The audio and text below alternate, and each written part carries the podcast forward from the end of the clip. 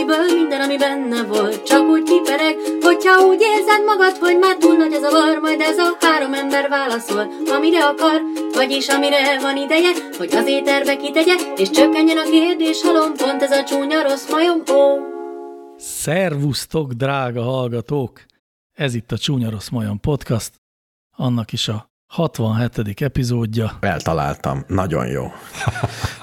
Így van. Ez egy olyan podcast, ahol a hallgatók által beküldött kérdésekre igyekszik válaszolni dr. Egri János doktor. És nagyon nagy örömmel teszem.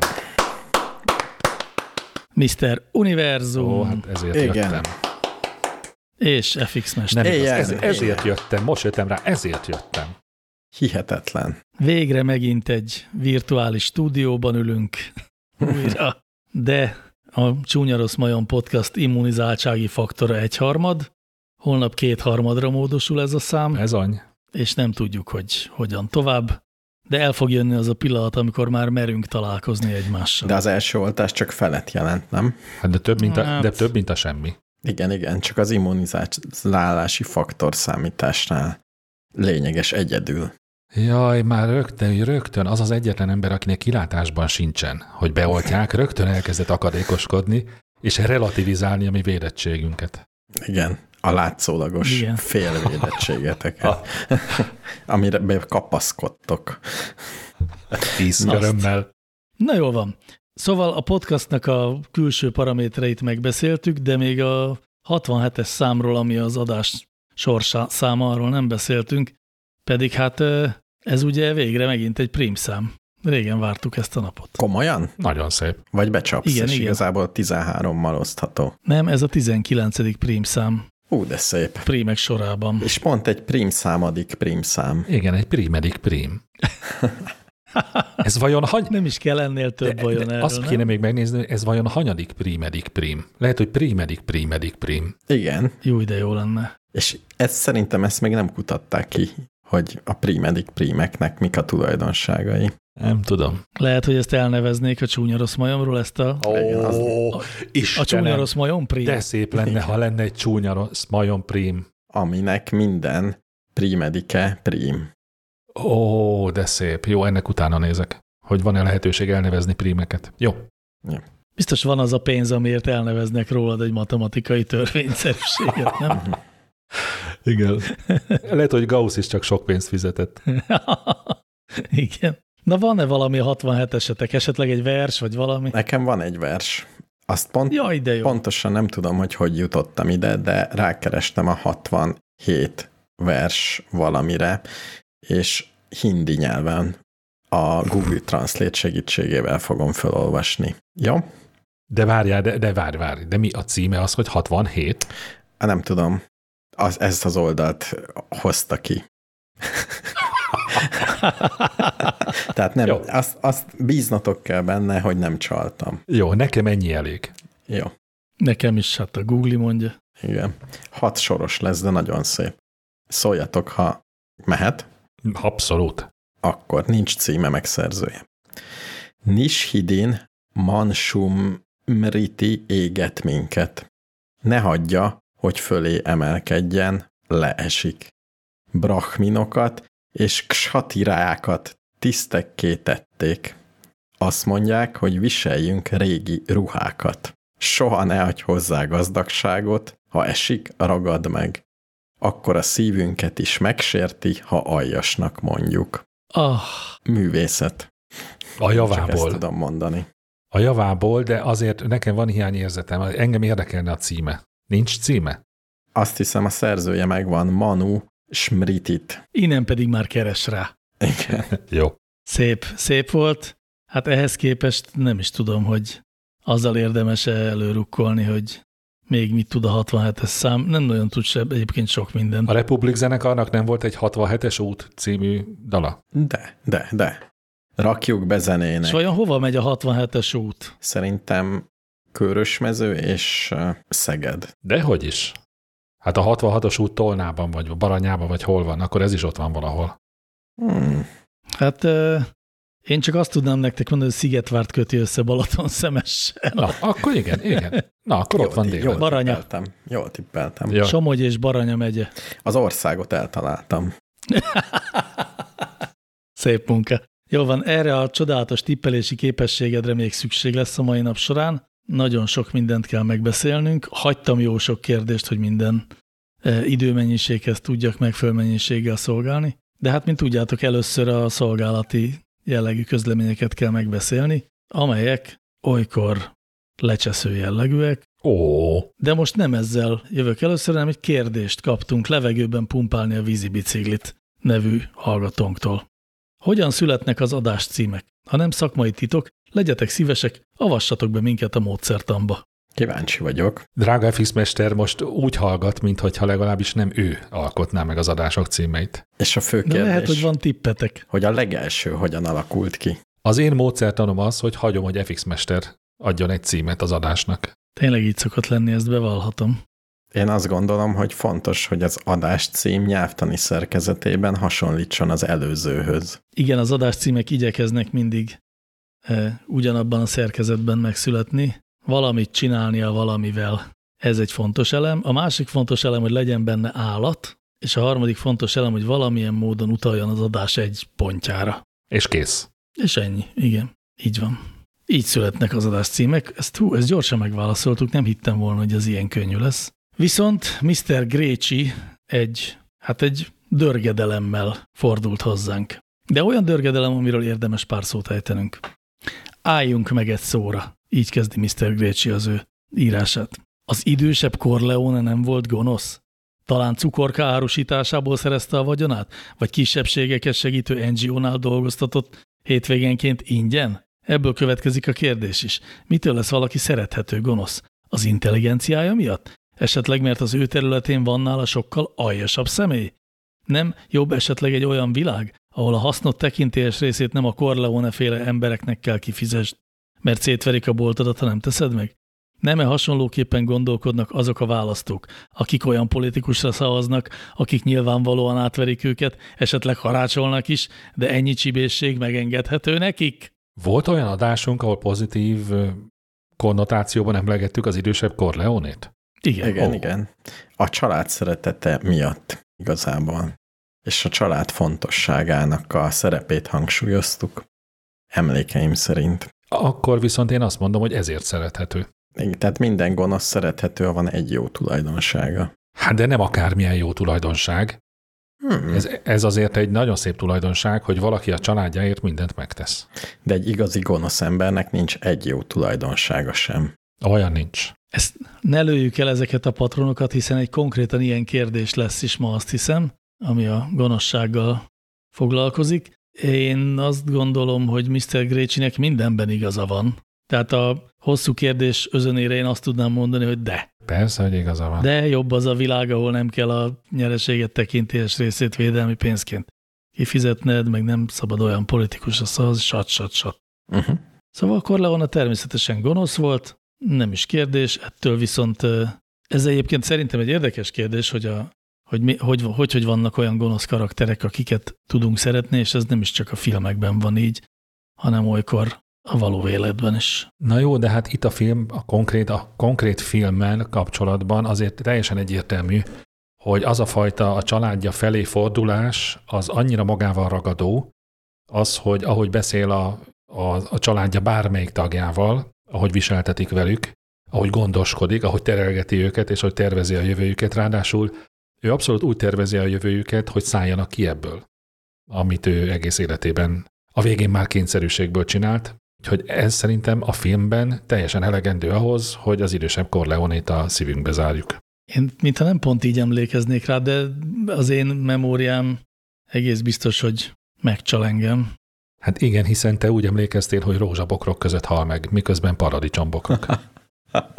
Na például, igen, ez is példázza azt, hogy rám nem érdemes hallgatni keresztapa ügyben. De nem úgy volt, hogy több gyereke volt, és nem mindegyiket akart, hogy kiszálljon, csak a kicsi Michael. Hát a kicsit akarta, de azért, mert ho- hogy a nagyobbik az már benne volt. Igen, igen. És nem volt még valami lánya is? Vagy ezzel most ne töltsük az időt? De volt. Három fiú volt és egy lány, meg egy fogadott testvér. Hú, jó, ne, ezzel most ne töltsük valóban az időt, tehát nem, nem NGO-nál árusított cukorkát, nem. idősebb Corleone. Határozottan nem, úgyhogy az ember volt, ebben igazad van. Na, kérlek szépen, Jenő kérdése, egy olyan kérdés, amire nem vagyok biztos, hogy válaszolni fogunk. Milyen az ideális, leginkább elrejtő, olyan ruházati terep, mint ami eltérő környezetekben is jól működik? Azért gondoltam ezt nem tudom, hogy ti szeretnétek-e válaszolni erre a kérdésre. Hogy milyen, hogy melyik az a terepszíni ruha, ami változó környezetben is elrejt? Nem, el, eltérő, nem kell a környezetnek változó, csak működjön mondjuk a... Sivatagban és tél ja, tájon is. Vagy pedig egy elegáns kávézóban, ugyanúgy. Igen. Szóval én arra gondoltam, hogy esetleg Jenőt biztassuk arra, hogy hallgassa a Meti Heteor című podcastot, ahol egész biztos vagyok benne, hogy a következő adásban szó lesz erről, hiszen ott az egyik fiatalember az régi értő rajongója a különféle terepmintáknak, azok történelmének és Na, működésmódjának. Tessék. Nekünk, ne, nekünk nem snasz delegálni egy kérdésre adandó választ. Hát táma, ezzel támogatjuk a konkurens podcasteket, így van. Így van. Megengedhetjük magunknak, ilyen nagy vonalúak vagyunk. Igen, igen. Jó, és akkor hát Banánusz két kérdését idehoztam a szolgálatiak közé egyfajta átvezetésként. Ugye meg, megbeszéltük, hogy Banánusznak minden adásban lesz mostantól a ünnepi századik adásig két banános kérdése. Most az egyik úgy szól, hogy miért görbe a banán, a másik pedig, hogy melyik fajta a legfinomabb banán. Uh -huh. Még mielőtt Mr. Univerzum, aki kierőszakolta ezt a rovatot, megválaszolná ezt a kérdést, azért azt, azt mondjuk el a többi hallgatónak, hogy nem úgy van az ám, hogy ha valaki erőszakos, akkor külön rovatot kap a csúnya rossz majomban. Aki a banánról kérdez sokat, az külön rovatot kap, az biztos. Beletalált a hallgató Mr. Univerzum gyengéjébe. Így van, a banánban. A, ban- a banánban. Miért? Ti nem szeretitek a banánt? Én imádom a banánt. Én is nagyon szeretem a banánt. Én is. Nem véletlen, hogy Bocsánat, de hogy még egy banánt ide hozhatok? Banán kérdést? Igen, igen, igen. Ugyanezt nem akartam feltenni, de ha már így beletaláltunk a gyengétbe a banánnal, kedves Mr. Univerzum, akkor volt egy olyan kérdés is banánusznak, hogy mennyire fáj az ember ánusza, ha véletlenül beletalál ülni egy banánba. Amikor ezt elolvastam, én is elgondolkoztam, hogy banánusz mégse a barátom. Hát miért ez egy egyszerű kérdés, hát semennyire nem fáj. Jó, jó, de akkor is azt gondoltam, hogy banánuszt egy, nem is tudom, egy úriembernek tartottam eddig, és most meg ez összeomlott, úgyhogy kár volt. Kár volt, kedves banán. Vége a rovatnak, bocs. Így van. Mondjuk nekem ebben a tized másodpercben esett le, hogy a banánusz neve maga az erre való utalás. Ezt tudhattuk volna. Tudhattuk volna az elején, hogy baj lesz ebből. De megettük a banánt. Ne beszélj többes szám első személyben, nyugodtan beszélj első szám első személyben. Jó, én, én, engem, engem megvezetett a banánnal. Hát figyeljetek, hogyha azt nem válaszoljuk meg, hogy miért görbe a banán, akkor mehetünk tovább villámkérdésekkel is akár. Hát miért nem, tud, nem tudjuk, hogy miért görbe a banán? Én tudom. Hát akkor halljuk akkor, már. Hát akkor ne hagyjuk válasz nélkül ezt a kérdést. Evolúció. Evolúció. És szerintem a víz lecsöpögéssel van kapcsolatban. Sokat esik ott a eső, és sokkal jobban csöpög le a víz egy görbe banánon, mint egy egyenesen. Ez nem fordítva van pont? Nem, mert az túl erősen, az meglassítja, és nem fogja kimosni a gyökerét. Ja, hogy lassítja a csöppenést. Oh. Igen. Szerintem meg azért, mert az egyenes banánból kevesebb fér el egy fürtön. Miért? Nem tudom, rögtönöztem csak valamit. Jó, jó. Hát de teljesen logikusnak hangzik. Hát egy, egy, egy fürt, az akkor teljesen szétállna, ilyen esernyő igen, lenne igen, tulajdonképpen igen. a sok széjjel álló banánnal. Így meg szépen összesimul. Görbe banánokból lesz egy ilyen kis sokkal áramvonalasabb fürt. Össze tud zárni a fürt. Esztétika. Igen. Legyen az esztétikai okokból. Nem, szerintem az evolúció az esztétikát nem, nem, nem tartja mások előtt. Dehogy nem. Hát a Jó, tartja. miért olyan a farka? De az a párzásnál a érdekes. Lehet, a banánok nem... A szép banán, a szép banán könnyebben talál társat. Igen, jobban megporozza a méhecske. Mit? A banánt? A banán. De, a, szerintem a banánt nem porozzák a mélyek. Én arra gyanakszom. Porzáskor a banán még csak egy kis banán gondolat. De megjegyzi a mély, hogy múltkor ilyen szép volt. Igen. És olyat szeretne megint látni megint maga Igen. körül. Igen. Addig porozgat, amíg olyan szép görbe banának nem lesznek. Azt hiszem, ezt megbeszéltük teljes mértékben. Úgyhogy, de maradhatunk a növénytannál, viszont mert Paprika Jancsi azt kérdezte, hogy miért TV Paprika, TV Paprika.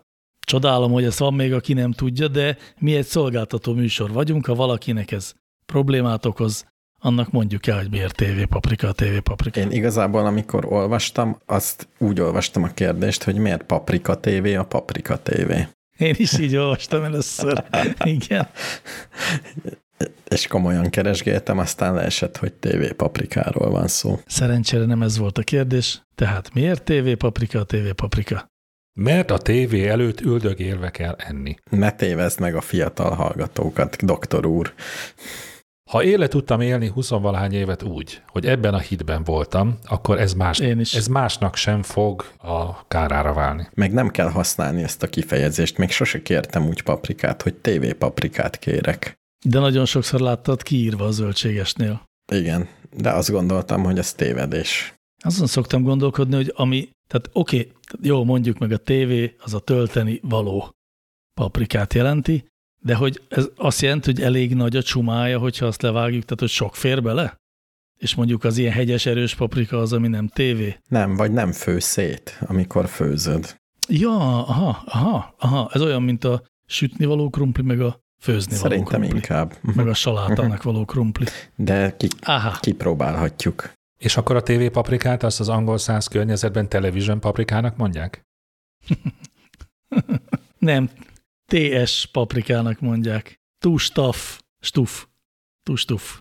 Vagy tustuf paprikának. Érdekes, érdekes lenne, hogy mások is hivatkoznak-e a, a növény nevében arra, hogy mi lesz a sorsa. Szerintem nem. Görbe banán. De azt mi sem mondjuk. Egyébként azt nem, de olyan, hogy sütő banán olyan van? Hát olyan Igen. van. Na, Egyébként nem sütő, hanem főzni való banán, nem? Nem főző, Főző, banán? főz, nem főző, sütő banán van. Sütő banán? a főző banán az egy rajzfilm, ahol egy banán főz. Ez lehetne a sütő banán is. Az igaz, mondjuk. Hát lehetne, de a főző banán az. Na jó, figyeljetek. Nem, nem marad időnk egy még ennél is hülyébb kérdésre. Freddy Mercury, de nem azt kérdezi. Sziasztok, a lejárt patkányméreg jobban vagy kevésbé mérgez, mint ha nem lejárt? Ke- kevésbé. Kevésbé. Kevésbé? Kevésbé. Veszít a hatásosságából? Uh-huh. Nem lehet, hogy még felszaporodnak benne még dolgok, amitől még mérgezőbb lesz. Penészes lesz például. És akkor túl, túl jó, és ezért nem szabad használni? Nem mondom, hogy kísérleti adásért kiállt, de ha van szavatosság ideje egy méregnek, akkor valami csak történik vele, amikor lejár a szavatosság ideje. Lehet, hogy rosszabb íze lesz, és nem eszik meg a patkányok, de jobban mérgez. Csak nem kell senkinek. Minden esetre senki ne egye meg. Akkor maradjunk ennél. Általános érdektelenség kíséri ezt a javaslatomat. Igen, igen. Nem, mert ezekben a kérdése, kérdésekben azt látom én, hogy ugye ki kérdezte ezt? Freddie Mercury. Freddie Mercury. Freddie Mercury. Freddie Mercury. Ő is az egyik olyan kérdezőnk, aki minden, minden adásba küld legalább 15 ezer kérdést. Ráadásul különbözőeket nem vállalta föl, mint Banánus. Különbözőeket, de én egy idő után érzem egy kicsit az izzadságszagot ezek között, köz, körül a kérdések körül. Kevesebb, kevesebb kérdés legyen, de jobb. Én ezt javaslom mindenkinek. Le- Lehet, hogy van olyan titkos hallgatónk, aki arra gyúr, hogy minden adásba legyen kérdése? És lehet, hogy valaki tartja? hát nekünk ilyen Szerintem célunk lehet. nincs. De nem jöttünk rá, hogy ki az, és ezért aztán még titokban maradhatott. Én minden esetre elárulok egy szolgálati titkot, hogy valaki minél többet kérdez, annál kevésbé szeretem a kérdéseit. Ilyen egyszerű. Igen. De csak én vagyok így. Tehát ez még mindig csak a háromból egy. Igen, még, még szerencse, hogy hárman Vagy vagyunk. így van. Én minél többet kérdez valaki ugyanarról a tárgyról, annál jobban szeretem. Magadra húzod a hallgatók egy részét. Csak szólok előre. Kíváncsi vagyok. Hát figyeljetek, mm, én tovább mennék az egyszerűség kedvéért, nem nyilvánítva ebben véleményt, és előállnék Jenő kérdésével. Miért hígabb a hajsampon állaga, mint a hajbalzsami? Na, hát ismét egy példa arra, amit az előbb mondtam. Hajbalzsam? Igen, van ilyen. Van ilyen? Drága Mr. Univerzum, nem te voltál annak a szószólója, hogy intelligens férfi ember nem szappannal mosakodik, hanem és De- akkor mondtad, ilyen, de meg az, nem, meg a... balzsamot, É- balzsamot nem A használom. tehát balzsamot nem használsz, de az, hogy még csak nem is hallottál arról, hogy van hajbalzsam, az üti a kettő egymást. Nem, ez olyan, mint amikor meghallom, hogy van még margarin. Így rácsodálkozom, hogy margarin? Még mindig sütő margarin? Körülbelül ez, ez a ha- haj balzsam funkciója a szépítkezésben. Én rendszeresen fogyasztok margarint. Tényleg? Ilyen margarint, ezt az aranyszínű, meg kék, kék ezüst színű kockát? Igen, igen. Hát a sütő margarin, tehát vagy főző margarint, azt nem kenem kenyérre. De a De másikat például- kenyére kened? Hát ha kenyérre nem is, de mondjuk, nem tudom én, hajában főtt krumplival megeszem. És nem nagyon rossz? Nem, nagyon finom. Jó. Régen ettem, és úgy raktároztam el az emlékembe, hogy ez gyakorlatilag ehetetlen. Drága Mr. Univerzum, amikor FX, FX Mester és én még pici gyerekek voltunk, akkor a margarin egy sokkal nagyobb értékű valami volt, mint a vaj. A vajat lenéztük, a margarint pedig az egekbe dicsértük. Ez, én én is belenőttem ennek a végébe, de aztán megmagyarázták, hogy ez nem. Az omega zsírsav az rosszabb, mint a nem is tudom mi. A gamma sugárzás. A, igen, a körülbelül. Jó, de nem ez volt a kérdés, hanem De nem ez volt a kérdés, hanem hogy miért hígabb a hajsampon állaga, mint a hajbalzsamé. Ez fizika. Amúgy, ezt meg tudom mondani. Jó lehet, hogy kémia, de az ugyanaz. uh-huh. Csak gondoljunk bele, hogy melyiknek mi a funkciója. Ugye a hajbalzsam dolga, ezt találja ki Mr. Univerzum, mi lehet a hajbalzsam dolga? nagyon kínos, hogy egy műsorvezető társadat ilyen kínos helyzetben navigálod. Benne van a nevében, hajában főtt krumplihoz használjuk. Jó, A hajbalzsamot? Aha. Ja, értem. Jó, nem, hanem Nem, azzal az- tápláljuk a hajat. uh-huh. Következésképp az a jó, hogyha a hajbalzsam jó sokáig rajta marad a hajon, Ó, és ott táplálja. Míg a haj samponnak az a dolga, hogy zsíroldó hatásával megtisztítsa a hajszálakat, Ó. tehát azt le kell tudni mosni. Hát, de az én minőségi fodrászom azt mondta, hogy a sampont is fönn kell tartani 5-10 percig. Én és úgy csak szoktam. kell lemosni. Tehát mind a kettőt fönt kell tartani hosszú ideig. Balzsamot tovább kell fenntartani. Meg az ott is marad. Tehát haj, a hajöblítés után is ott kell maradjon. Nem, a balzsamot ki kell mosni. Hát le kell mosni. Hát ez nem tisztálkodás után kenjük a hajunkra. magad, és ott hagyod, és úgy járkálsz az utcán utána. Balzsamos hajjal mész az utcára. Múmiákról sem mosták le a balzsamot. Ez mondjuk igaz. De ők nem is mentek az utcára. Igen, meg nem is tudtak tiltakozni. És igaz. Mhm, Ja, hát nem tudom, itt, itt hagyjuk, itt vágjuk el a fonalát ennek a kérdésnek. Annyira nem tudom, megfigyeltétek-e, hogy annyira színvonalasan válaszolunk a kérdésekre, hogy bárhol el lehet harapni. Meg, én megfigyeltem. Na látod? Jó. A következő tanácskérő kérdésre viszont nyilván nem lesz ilyen egyszerű válaszunk. Maradok névtelen kérdezi. Egy 50-es férfi milyen szexuálpszichológust válasszon magának ismeretlenül? Nőt vagy férfit? Fiatalt, saját korabelit vagy idősebbet? Most tételezzük föl, hogy egy hallgatónak komolyan szüksége van arra, hogy milyenre válaszoljunk, tehát komolyan válaszoljunk erre a kérdésre? Persze. Szerintem igen. Jó. Ennek, ennek komoly szaga van ennek a kérdésnek. Szerintem a pszichológus választás olyan, mint az autó, az első autóválasztás. Hogy összeszeded a legjobb tudásodat, megkérdezel mindenkit, választasz valamit, aztán vagy szerencséd van, vagy nincs. És egy, egy, de tényleg, tehát, hogy nem, Egyébként nincs, így van, nincs igen, esélye igen, igen. tapasztalat nélkül így fölismerni. És utána annyi a lényeg, hogyha rossz, és kicsit figyeld magadat, hogy előre visz, vagy nem visz előre, akkor lelkiismeret furdalás nélkül keress egy másikat. Értem, tehát azt tanácsolod hallgatónknak, hogy kérdezzen körbe ismerősei között, tudnak-e egy jó szexuálpszichológust? Mm, Hát, nem tudom, én ezt nem neked nem nincsenek, javasolnám. nincsenek ilyen ismerőseid? Akiktől ezt meg tudod... Nem, nem, akiktől ezt így meg tudod kérdezni, anélkül, hogy kellemetlenül érezd magad.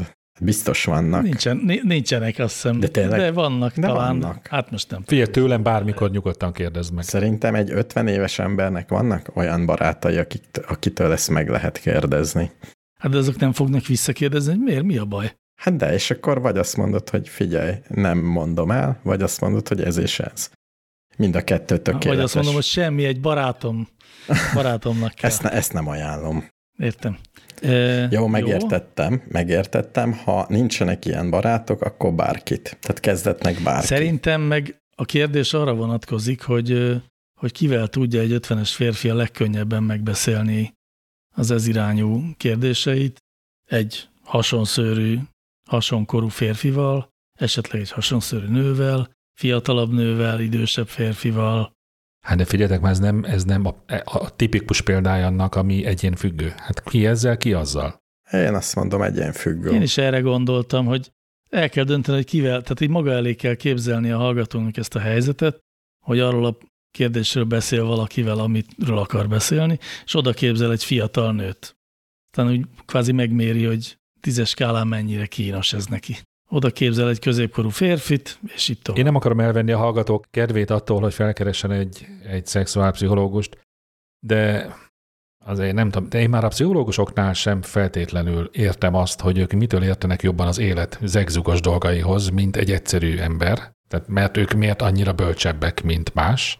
Én ezt el tudom neked mondani. Ráadásul ugye lépten nyomon halljuk azt, meg akár még tapasztaljuk is, hogy akik ezzel foglalkoznak, azoknak legalább akkora, ha nem nagyobb problémáik vannak az életben, mint azoknak, akiknek tanácsokat adnak. De hogy egy szexuálpszichológus mennyivel tud többet a szexről, mint egy akármelyik ember, azt most nem pontosan tudnám megmondani.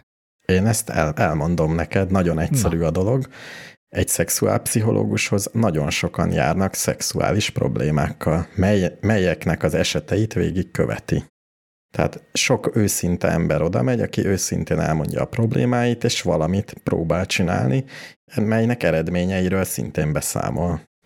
És azért ez az információ meg tapasztalat, ez nincs meg mindenkinél. Értem, ez viszont egyenesen, ebből egyenesen következik az, hogy semmiképpen nem menjetek el 40 évnél fiatalabb pszichológushoz.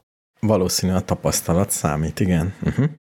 A tapasztalat számít, de azért azt ne felejtsük, hogy egy pszichológus az nem azt tanulja az egyetemen, hogy többet tudjon az élet dolgairól, mint más emberek.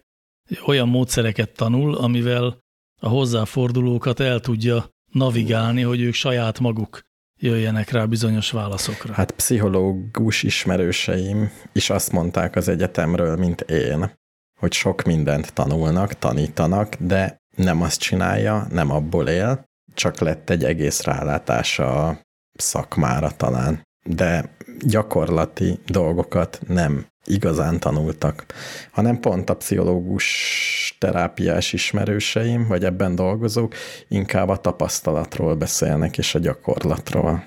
Igen, ez biztos számít, és egyébként ez könnyíti meg a választást, így ismeretlenül, hogy férfit, vagy nőt, vagy idősebbet, vagy fiatalt.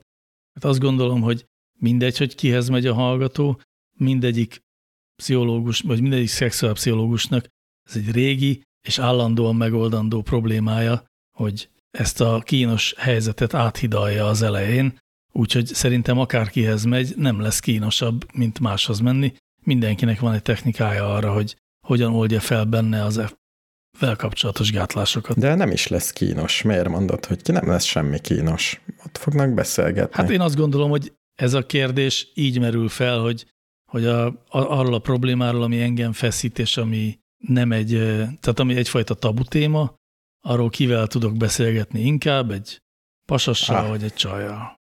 Kinek nyílok meg könnyebben ez ügyben? Lassan megértem a kérdést így a végére. Jó lesz. Tehát, hogyha például beszélgetnek a, a részletekről, akkor egy nővel sokkal körülményesebb úgy beszélni, hogy a pömpölő, meg pöpöske. Egy férfival nyugodtan lehet beszélni nyíltan. Én nem képzelem el azt, hogy... hogy Próbáltam oldani a feszültségét a, a kérdésnek. Azt mondom a férfi pszichológusnak, hogy hely, barátom, nem, nem fogom most kimondani azt, hát pedig azt vártam, azt, fogom azt vártam, hogy valami lesz. Hanem lényegében ugyanazokkal a kifejezésekkel Tényleg? dolgoznék, mint egy nő előtt, abszolút. A De érdekes. Nem? A pömpölő? Nem tudom, ti nem jártatok pszichológushoz, de nem. Mr. Univerzum De én gyakorló, jár, gyakorló pszichológushoz járó vagyok. én is. És ilyen, hogyha az ember hosszabban jár terápiába, akkor mindenképpen belekeveredik ebbe a helyzetbe is. Tehát, hogy óhatatlanul olykor kell beszélni szexuális kérdésekről, és nekem az a tapasztalatom, hogy egy nálam idősebb férfival pontosan olyan kínos megbeszélni ezt a kérdést, mint jó, mondjuk fiatalabb nővel talán én pszichológusos helyzetben nem voltam még, hm. az érdekes lenne. Hát nem tudom. Még esetleg azt, azt adhatnánk válaszként erre a kérdésre, hogy keresem fel olyan szexuálpszichológust, akinek az életében számos, nagyon komoly szexuális problémája volt. Mert az, az aztán az igazán hozzáértő. De nem, mert az csak egy eset. Nem. Egyáltalán nem. Hát ez sokféle, azért mondom, hogy rengetegféle szexuális hmm. problémával küzdő az, pszichológust keresem fel. neki se lehet annyi, mint ahányan jönnek hozzá. hát mondjuk egy nagyon csúnya, törpenövésű, súlyos testi hibákkal küzdő pszichológus. Nem, nem ajánlom.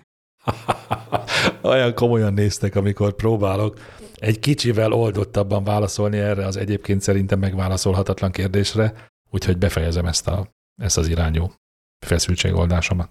Jó, akkor tehát szerintem mondhatjuk azt, hogy vagy válaszol egy mély növésű törpét, vagy ha ez semmiképpen nem megoldható, akkor pedig gondolja át, hogy kinél érezni magát a legkomfortosabban, de számítson arra, hogy ez mindegy, bárhol jó lesz. Én is azt mondom, hogy mindegy. Mindegy, csak aztán váltson, ha mégse volt mindegy. Ja, és legyen szimpatikus, az talán azért fontos. De ez minden pszichológus választásnál igaz, hogy aki nem szimpatikus, ahhoz annál úgyse ragad meg az ember. Hát vagy sok idő és pénz, míg szimpatikussá válnak, míg a bizalom kiépül, és azért az súlyos forintokba mérhető. Úgyhogy jobb, jobb, ha megvan ez a bizalom látásra, ez igaz. Igen. Jó, tehát akkor most a hármunk válaszának, válaszának eredő vektora akkor az, hogy keressen egy törpe, ragyás, kopasz, nagyorú, szimpatikus szexuálpszichológust. Igen, aki vagy férfi, vagy nő. Vagy férfi, vagy nő. Hát ezt ezzel tudnánk segíteni. Azt hiszem, hogy következő kérdezőnk neve Jaj, teljesen jogosan kapcsolja ide a következő kérdést. Lehányt szobainas kérdését fogom feltenni saját magunknak. Szervusztok, drága beszélők! Miért gondolta hasznosnak az evolúció, hogy humorérzéket fejleszen ki nekünk? Mitől függhet, hogy kinek mennyire fejlődik ki? Lehet egyáltalán egyértelmű minőségbeli különbséget tenni köztük? És még egy alkérdés is van, ez már így is nagyon sok kérdés, és egy külön adás után kiáltana az, hogy a humorérzékről sokat beszélgessünk. Szerintem maradjunk annál, hogy miért fejlesztette ki az evolúció a humorérzéket. Erről nekem van egy kis történetem, hogy jártunk a hegyekbe, egy olyan faluba, ahol régen 300-an laktak, most laknak mondjuk 5-en körülbelül. Nem megy oda aszfaltút, világvége, de nem is turistás. És ott egy öreg házas pár, egy férfi meg egy nő teheneket legeltetett. És ráadásul olyan vidáman voltak, vagy kacaráztak, vagy valamilyen tök jó volt azt hiszem, hogy igen, mondhatjuk, hogy viccelődtek. És a velünk élő, vagy velünk jövő nagy tudású, sokat tapasztalt túratársunk mondta, hogy ilyen helyen az embereknek mindig jó a humorérzékük, mert itt egész télen küzdeni kell az elemekkel, össze vannak zárva egy kis helyre, tehát gyakorlatilag megölnék egymást, vagy nem, nem tudnák megoldani azokat a dolgokat a szoros együttélésben amiben csak a humorérzék tud segíteni. Igen, én is e, e felé tapogattam volna én is, hogy sokkal könnyebb elviselni az embereknek egymást. Hát a túlélés egyik eszköze a humorérzék. Én is azt gondolom az, hogy akár a másikra, akár saját magunkra tudjunk úgy nézni, hogy az, amit problémának, ilyen feszítő dolognak látunk, arra tudjunk legyíteni egyet, és nevessünk rajta. Kinevessük magunkat és másokat. Igen, vagy a problémákat meg tudjuk oldani úgy is, hogy nem egymásnak feszülünk, és nem is kicsusszanunk a problémáktól, hanem a kettő között van valahol a humorérzék. Igen, mert ez nem eltúsolása a problémának, ez, ez, ez nagyon sok esetben akár valódi megoldás is lehet. Igen. Tehát nem arról van, nem arról van szó, hogy a szőnyeg alá söpörjük, hanem ez tényleg egy megoldás lehet. Igen, ez, ez. E, e, én erre szavazok. Jó, én ezt elfogadom, és az mondjuk senkit nem érdekel, hogy én elfogadom-e, de ha a kedves hallgató is elfogadja, és akkor legközelebb már talán nem is lehány szobainas néven fog nekünk kérdést küldeni. Már is sokkal jobban áll. Még ehhez hagy fűzzek hozzá valamit, mert két dolog is eszembe jutott. Egyrészt ez csak egy kis színes. Nekem van egy rokonom, akinek jóformán semmilyen érzéke nincs az iróniához, és neki sokkal stresszesebb az élete. Tehát ő minket szokott megkérdezni, hogy ez most, vicc, ez most vicc volt, vagy nem az, mert akkor, akkor úgy viszonyul hozzá. Egy tündéri, egy tündéri aranyos kislány rokonom ő, de tényleg ne, ne, egyszer nem érti, nem érti ezt a fajta, tehát az ironizálás nem érti. A másik pedig, hogy, hogy az a hír járja, bár én nem voltam Németországban egyszer sem, nem is nagyon vágyom oda, hogy azoknak az embereknek ott, hát hívjuk őket németeknek, hogy az átlagnál kisebb az ő humorérzékük. Hogy nem lehetséges, hogy, a, hogy ez összefüggésben van azzal, hogy milyen szörnyű dolgokat műveltek a többi emberrel? Nem. Jó, csak Ezt kérdeztem. a rasszista megközelítést mélyen elutasítom. A betyárját neki pedig milyen szép elmélet próbált kikerekedni. Igen, jól indult. De az is lehet, hogy az a szerencsétlen nép akkor veszítette el a humorérzékét, nem? A 30-as években, meg a 40-es években. Nem, a németek viccesek. Na, de hogy viccesek, mondj egy német viccet. Én is ezen Jó. gondolkoztam. Hát, Mondok, Nincsen német de nem vicc. mondom most el, majd a szünetben elmondok egy német viccet. Jó.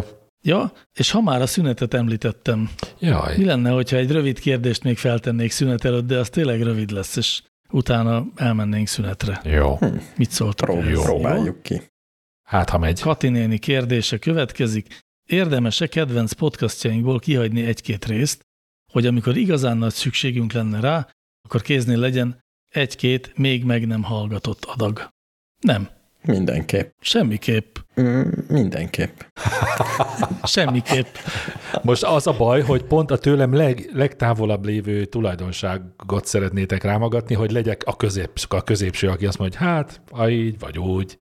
Szerintem ne hagyjon ki, hanem inséges időkben hallgasson újra bizonyos részeket. Jaj, tudtam, hogy kicsusszansz a döntés, döntés súlya alól.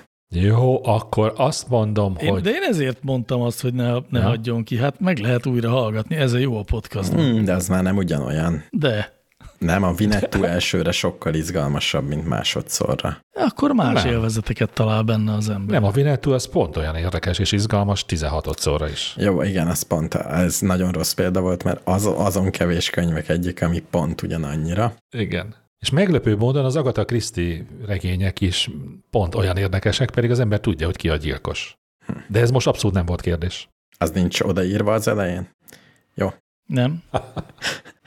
Nincs odaírva az elején. Nincs, nem az a címe a regényeknek, hogy Greg a gyilkos. Agatha Christie, Dísz kicsi néger, al- aláhúzás, Mr. Smith. Igen. Úgy, úgy van, hogy az első oldalnak az, a, az a lap aljára van írva fejjel lefelé. De azt tudtad, hogyha az első öt oldalnak az első betűjét összeadod, összeolvasod, az a gyilkos neve. Ezt én nem tudtam, de most a szünetben ki fogom próbálni, előkapok egy krimit a polcról, és összeolvasom az első betűket. Boldog zenehallgatást a kedves hallgatóknak, jó pihenést nekünk, mindjárt jövünk vissza.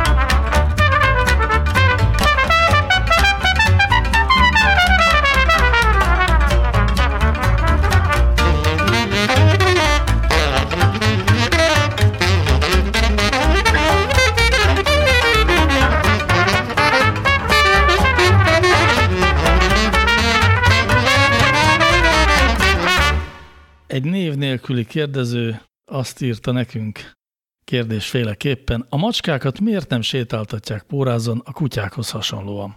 Mindenek előtt, de sétáltatják, lehet is venni macskapórázt az állatboltban.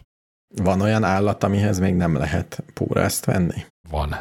A gyűrűs fonál féreg. I- igen, gondoltam, te, hogy, hogy szűkíteni kell. Madarakhoz, ma, madarakhoz sincs. Szőrös és négy lábúhoz. Szőrös és négylábú sün. Az nem szőr, az tüske. De szőr is van a sünön, nem csak tüske. Tényleg. Hasán? Igen, ott, ahol nincs tüske, ott szőr van. Hm. A hasa emlékeim szerint az nem szőrös, az sima bőr. Na jó, lazán kapcsolódik, igen. igen, igen, igen. Miért nem lehet sétáltatni a macskákat? Én tudok még lazán kapcsolódni, mielőtt megválaszoljátok ezt az égető problémát. Hogy az én két, gyereke, az én két gyerekem a fejébe vette, hogy most nyáron a közös balatoni nyaraláson lesz egy közös projektjük, hogy egy légyre megpróbálnak pórázt kötni. Hajszálból, nem? Ezen dolgoznak. Hát ki kell dolgozni, hogy mi, miből lehet, igen. Meg hogy, hogy hogy kell elkábítani egy legyet, mert ugye egy mozgó légyre, hát még egy, még egy mozdulatlan légyre is elég nehéz, Hát ez de egyszerű. ahogy meg kell, meg kell nézni, ugye, hogy mivel lehet úgy elkábítani egy legyet, hogy az még utána fel is ébredjen, szóval ez egy komoly probléma. Ezen dolgozik most az én két gyerekem. Ilyen, ilyen hatással van rájuk a bezártság. Lehet, hogy egy nagyon nagy legyet kéne csak szerezzenek. De az nem feladat. Az a szép feladat egy nagyon pici állatra kötni pórázt. Egy és sima akkor házi légyre pórázt. sétált, Igen. Sétáltat. házi, házi légy, igen. Majd figyeld meg, milyen szépen lehet majd reptetni. Na jó, igen, miért nem lehet a macskát? Mert a macska öntörvényű. Nem arra sétál, amerre a gazdája. Nem, De, de ha póráz van rajta, akkor de. Nem, akkor sem. de. Nem, ha a macska meg akar állni, akkor megáll. De ha pórázon, el tud, én el tudok húzni egy macskát. Gyakorlatilag bármilyet. Én is. De az nem sétáltatás. Itt az, hogy mész az utcán, és húzol magad után egy macskát, miért nem? Nem, azért rá fog jönni Ha a macska. néha, Ezt ki kell próbálni. Figyeljetek, ha, a- ha már tényleg nem akarjátok figyelembe venni, hogy a macskának egyébként mik a szándékai, akkor viszont egyszerűbb már egy, egy botra, a bot végére kötni egy macskát. Tehát, hogy még véletlenül se menjen jobbra-balra. Egy, egy bot végére oda kötitek, és akkor lehet vinni. igen. Vagy esetleg mind a négy lábára egy fixen rögzített görkorcsolyát illeszteni. Vagy egy macskadobozba vinni magunkkal. Igen. Az, az sétálásnak számít? Hát nem tudom, ha az én ex-macskámat kérdezted volna, ő azt mondta volna, hogy az nem sétálás, Uh-huh. Uh-huh. hanem állatkínzás. És a babakocsiba tolod, mert én olyat már láttam. Igen, az, ö, hát az is egy fél pontot ér csak. Na de, én utána néztem, és a Brit Királyi Állatvédelmi Szervezet, melynek rövidítése RSPCA, arra figyelmeztet, hogy a pórász hatására izgágává és idegessé válhatnak az állatok, mivel olyankor elveszítik a kontrollt maguk és környezetük felett. Az állatvédelmi szervezet szerint ez még nagyobb kárt okoz nekik, mint hasznot. Éljen. Ezt mondja a brit királyi állatvédelmi, hogy inkább ne vidd el sétálni pórázon. Inkább ne vidd el És sehogy. ez egy általános tanács, tehát minden állatra vonatkozóan Nem, értik? ez, vagy a macska, ez a macska sétáltatás. Ja. Divattá vált a macska sétáltatás Nagy-Britániában. Így kezdődik ez a hír, melyet a Blick című mértékadó portáról olloztam ki. Csodálatos. Ezt is megtudtuk. Akkor feltesszük azt a kérdést, hogy mik azok a dolgok, amelyeket hűtőben tartunk, pedig nem is kellene. A paradicsom, azt tudom, hogy ilyen. Mi az, amit hűtőben kell tartani? Mondok még egyet, amit sokan tartanak a hűtőben, de nem kell. A ceruza elem. A vaj, A vaj, én is a vajat akartam mondani. az oltás, A vaj. a film, Nem, az oltás az kakuk tojás volt. a kávé, A kávét is Kávét ott kell van, aki a hű- hűtőben tart? Bizony, igen, igen, a, kávé tovább megőrzi aromáját, hogyha hűtőben tárolják. általában minden tovább Tehát akkor azt ott megőrzi. kell tartani. Hát nem kötelező, de Nem az hogy minden megőrzi jobban az aromáját, mert kevésbé bomlanak le a vegyületek hidegben. igen, de van, aminél ez nem annyira érdekes. Minél? Meg a paradicsomnál például elfagynak a rostok. Hogy fagynának már a hűtőben Az nincsen plusz. fagy? Igen, A mély hűtőben van. Hát de most a mély hűtőről vagy a hűtőről beszélünk? sima nem, hűt, nem, hűtő. A, a, a hűtőről beszélünk. Tehát azt a hülyeséget még én se tenném fel kérdésként, hogy kik tartanak mély hűtőben paradicsomot. Nem, én azt mondom, visszaszívom az első elméletemet, szerintem gyakorlatilag mindent ott kéne tartani. A bobaj nem lehet szerintem. Uh-huh. Én fenntartom, hogy a paradicsom az rosszabb állapotban kerül ki a hűtőből, mint ahogy bekerült oda. Én sokáig azt gondoltam, hogy a, banán, a banánt például érdemes hűtőben tartani, de most már néhány éve szakítottam ezzel a gyakorlattal, és nem rakom a banánt a hűtőbe. És ugyanolyan? Nem volt az, hogy néha kiegyenesedett a banán? Nem, nem hanem amikor be, bement, bemásztam a hűtőbe, akkor véletlenül beleültem az egyikbe. Oh, Azóta nem tartom a hűtőben. De tényleg nem az, hogy a banán kevésbé barnul a hűtőben? Hát igen, és de én rájöttem, hogy jobban szeretem akkor, hogyha jobban barnul. Á, tehát az olyanokat nem kell ott tárolni, aminek jót tesz egy kis rohadás. Például penészes sajt. Vagy bármilyen sajt. Hmm, talán igen. Uh-huh. És a paradicsom, paradicsomot miért nem kell hűtőben tartani? Ezt nem tudtam. Mi a hűtőben tartjuk? mert rossz, rosszat tesz neki a hideg. De komolyan? Egy kettős vakteszten bebizonyította a Brit Tudományos Akadémiának a gyümölcs hűtéssel foglalkozó szakosztálya. Igen, és azért ezek, mert ők tudják, hogy a paradicsom valójában gyümölcs, nem pedig zöldség.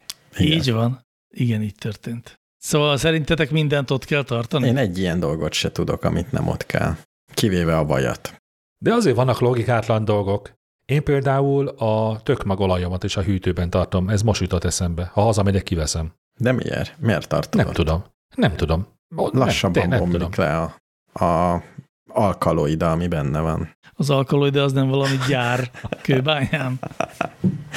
Vagy egy terrorszervezet? Nem, nem. De Egy gasztraterror csoport. terrorszervezetet sem érdemes a hűtőben tartani. Nem. Hát egy egész szervezetet semmiképpen. Foglalják a helyet. Nem érdemes a hűtőben tartani olyan dolgot, amit el akarsz dugni. Például csokoládé. Mert azt mindenki kinyitja, és föl fog tűnni. Aha, meg egyébként a nagyon hidegre, kopogósra keményedett csokoládét nem is olyan jó megenni.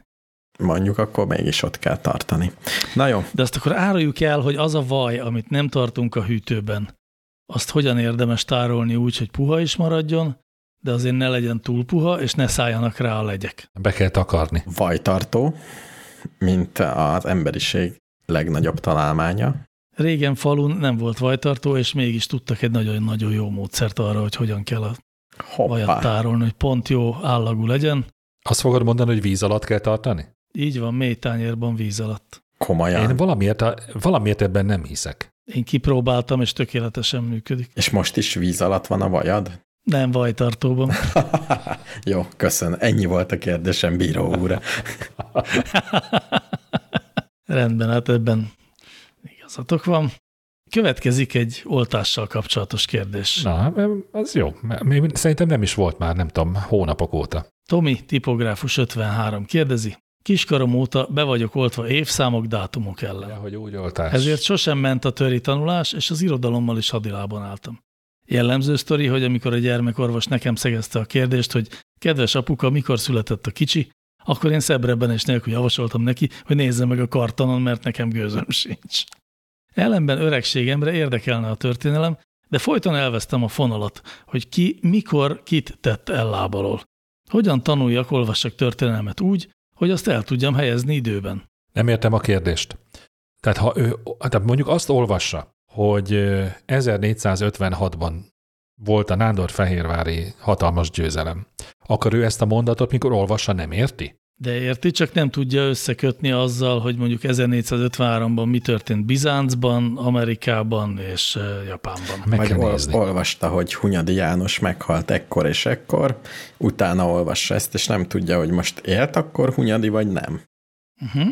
Igen, igen, igen, jogos. Én, nekem van egy egyszerű megoldásom, olyan történelmatlaszt, meg történelmkönyveket kell használni, amiben van timeline, ami pontosan ezt a funkciót tölti be, hogy elhelyezi rajta a történelmi eseményeket, és akkor több idővonal van az egyiken. A magyar történelem fut, a másikon az európai, a harmadikon meg mondjuk a távol-kelet történelme. Látjuk egymáshoz képest, hogy mi hol van. Az a nagy előnye a felnőttkori tanulásnak, hogy már lehet puskázni. Igen, erre céloztam akkor, amikor azt mondtam, hogy nézzen utána. Na jó, de hogyha csak úgy olvasol, nem lehet mindig mindennek utána nézni. Tehát, hogyha nem tudja az ember megjegyezni, hogy mi mikor volt, akkor jó, van a kezénél egy ilyen megoldás. Figyelj, a történelem ismerete, vagy a történelem tanulása, az legkevésbé az évszámok megjegyzéséből áll. Én nem is, nem is mondan, nem, nem, nem javaslom senkinek, hogy az évszámok felől közelítse meg. Nem érdekesek. Az évszámok nem érdekesek, de az, hogy két esemény között öt év telt el, vagy 300, az azért nem mindegy. Más megvilágításba helyezi, hogyha... Azt azért úgy lehet érezni, nem? Más ruhába öltözködtek nem. az emberek, más fegyverekkel ölték meg egymást. Azért úgy érzed, hogy ez most Egyiptomba játszódik nagyon régen, vagy nem is tudom, a 18. században. Szerintem ez nincsen rajta a leírásokon esetleg, és akkor emiatt nehéz, nehéz tudni. Képzeljétek el, évekkel ezelőtt csináltam egy, mert nem, nem hittem el, hogy él olyan ember, aki egyszerű történelmi tényeket nem tud elhelyezni időben, de hogy még évszázad szinten sem. És csináltam egy rögtönzött közvéleménykutatást a környezetemben, nem a családomban, hanem munkatársaim, meg akik éppen körülöttem voltak. És egészen megdöbbentő hiányosságok adódtak.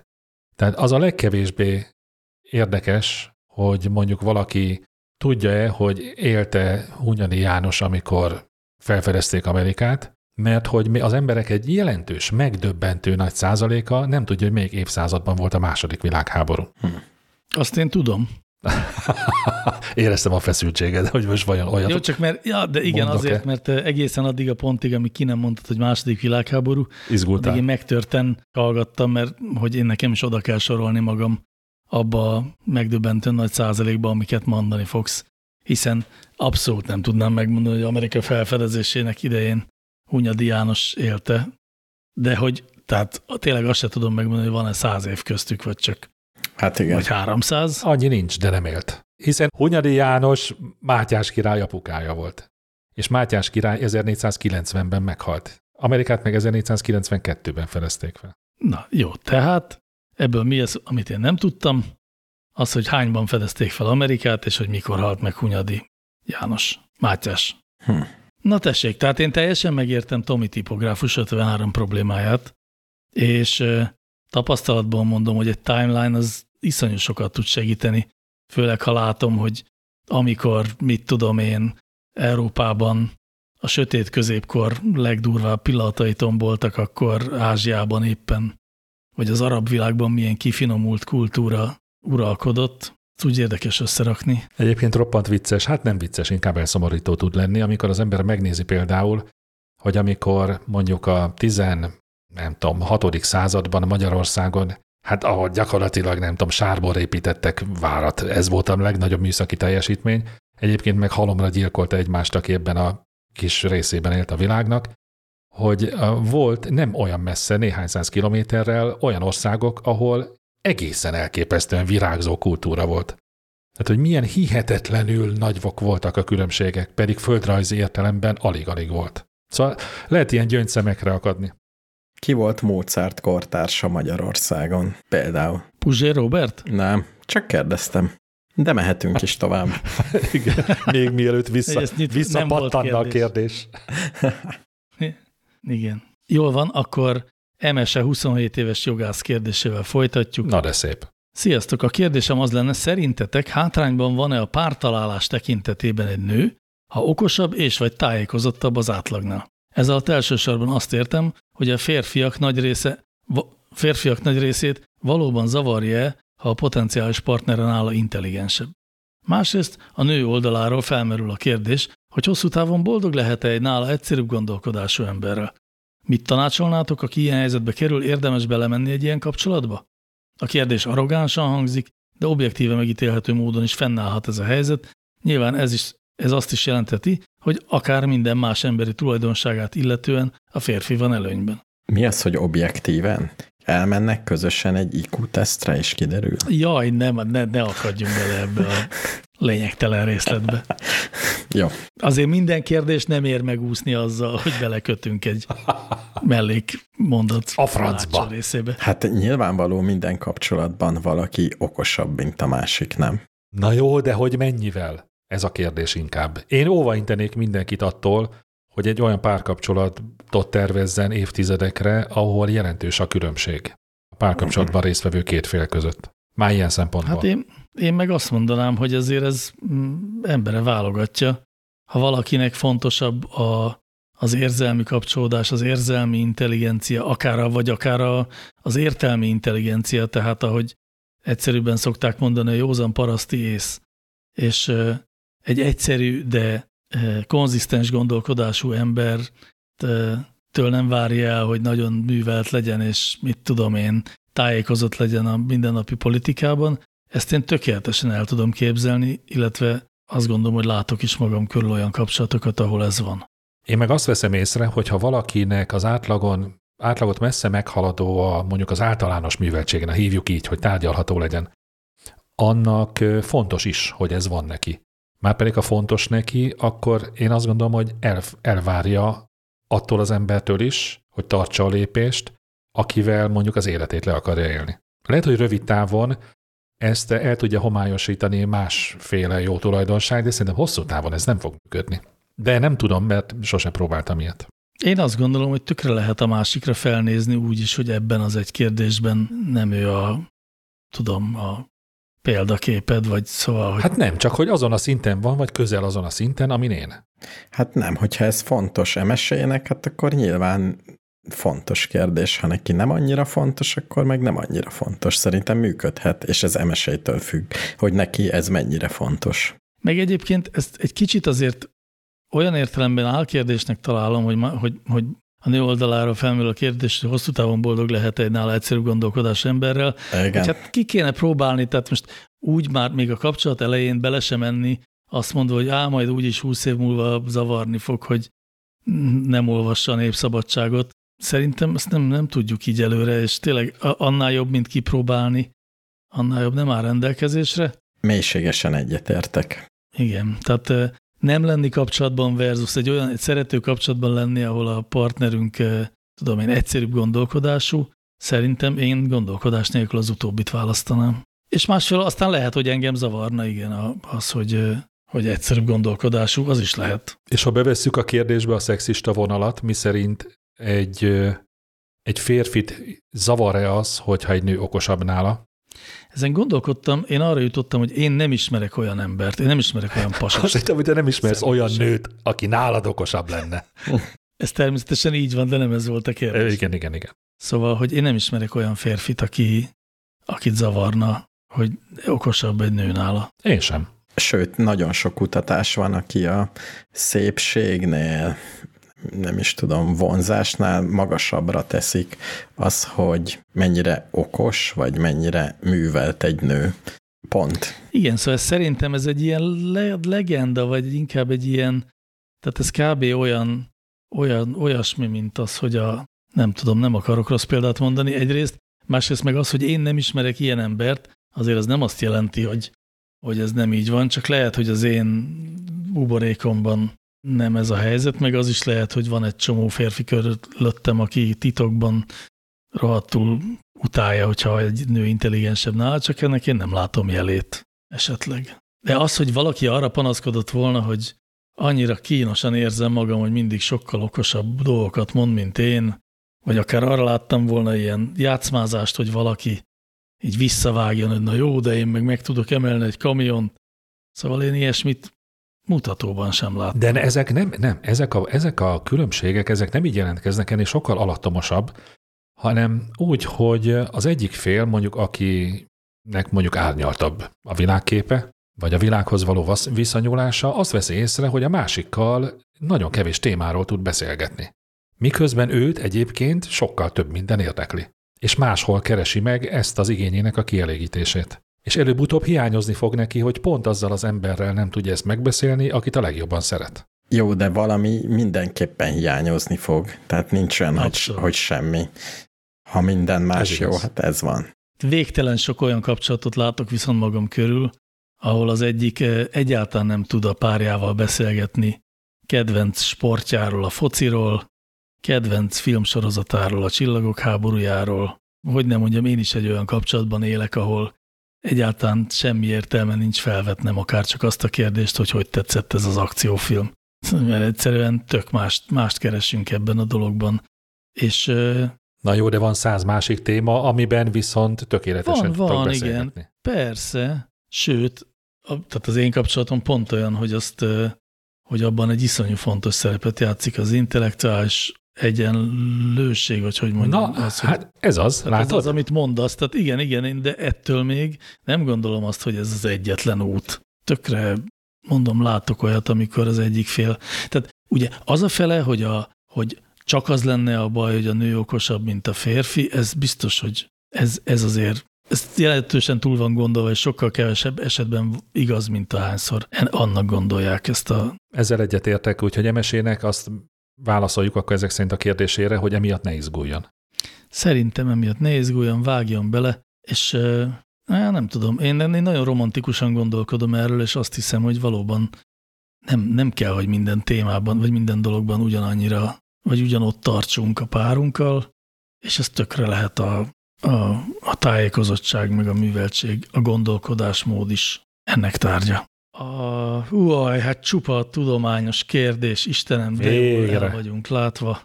Legyen ez, érdeklődő apuka kérdezi, a vallási nevelésen túl tud-e bármilyen töbletet nyújtani egy egyházi iskola, ami miatt érdemes oda járni? Hát van köztünk olyan, aki egyházi iskolába járt. Ki, igen, van, van ilyen dolog.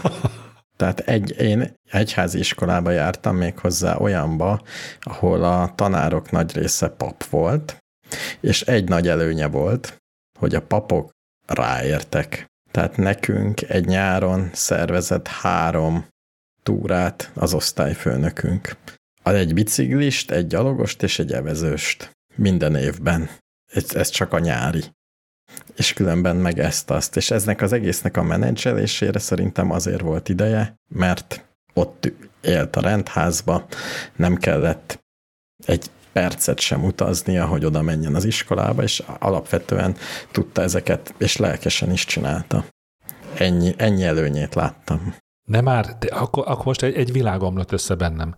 Tehát semmiféle olyat nem vettél észre, hogy ezek az emberek mondjuk becsület, tisztesség és ehhez hasonló tulajdonságok kérdésében jobban teljesítenek, mint akik nem a vallásos nevelésben vesznek részt? Mm, nem rémlik ilyesmi. Tehát, sőt, emberileg egyes egyetemista tanárjaimra azt hogy mondják? Így mondják, jobban fölnéztem, vagy többet tudtam tőlük tanulni, vagy így az emberségükből is többet láttam. Pedig én még ezt az előnyét tippeltem volna egy, egy vallási iskolának, hogy ott az ilyen emberi, alapvető emberi tulajdonságokat jobban megtapasztalják a kis kók. Hú, de utálom, valaki lurkónak hívja a gyerekeket. Igen, még azt gondolhatnánk esetleg, hogy, a, hogy az, hogy ilyen keretek között, hogy ilyen szigorúbb, kötöttebb keretek között van a gyerek, az esetleg jó lehet, de én azt gondolom, hogy ez nem lehet jó. Hogy lenne, a semmi, semmikor soha nem jó. A tudomány mai állása szerint ezt nem tartjuk jónak. Igen. Várjatok, azért ez ennél bonyolultabb, mert a tudomány mai, mai állása szerint a gyerekek maguk is igénylik a kereteket, és kifejezetten károsnak lehet azért alapvetően gondolni a teljesen szabadjára engedett végletekig liberális gyereknevelést.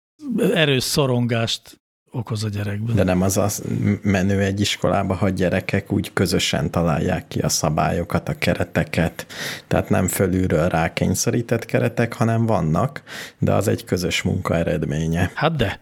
Valahogy de. így képzelem. Én, én is erre jutottam, hogy én sem tudom elképzelni, hogy ez kinek és miért jelenthetne előnyt, hogy ilyen szigorúbb keretek között kell lennie. Van még egy előnye, hogyha az ember ilyen egyháziskolába jár, hogy az osztályfőnöknek, amikor évvégén ajándékba ruhadarabot vesznek, akkor nem kell azon gondolkodni, hogy milyen színűt vegyenek. Ugye vagy fekete, vagy fehér. Ruhadarabot szoktak venni. Hát sálat, nem tudom, sapkát, mi, vide- mi videókamerát vettünk. Ó. Oh. És milyen színűt? Fekete volt. Tessék. Tényleg. Tessék. Oh. Tessék.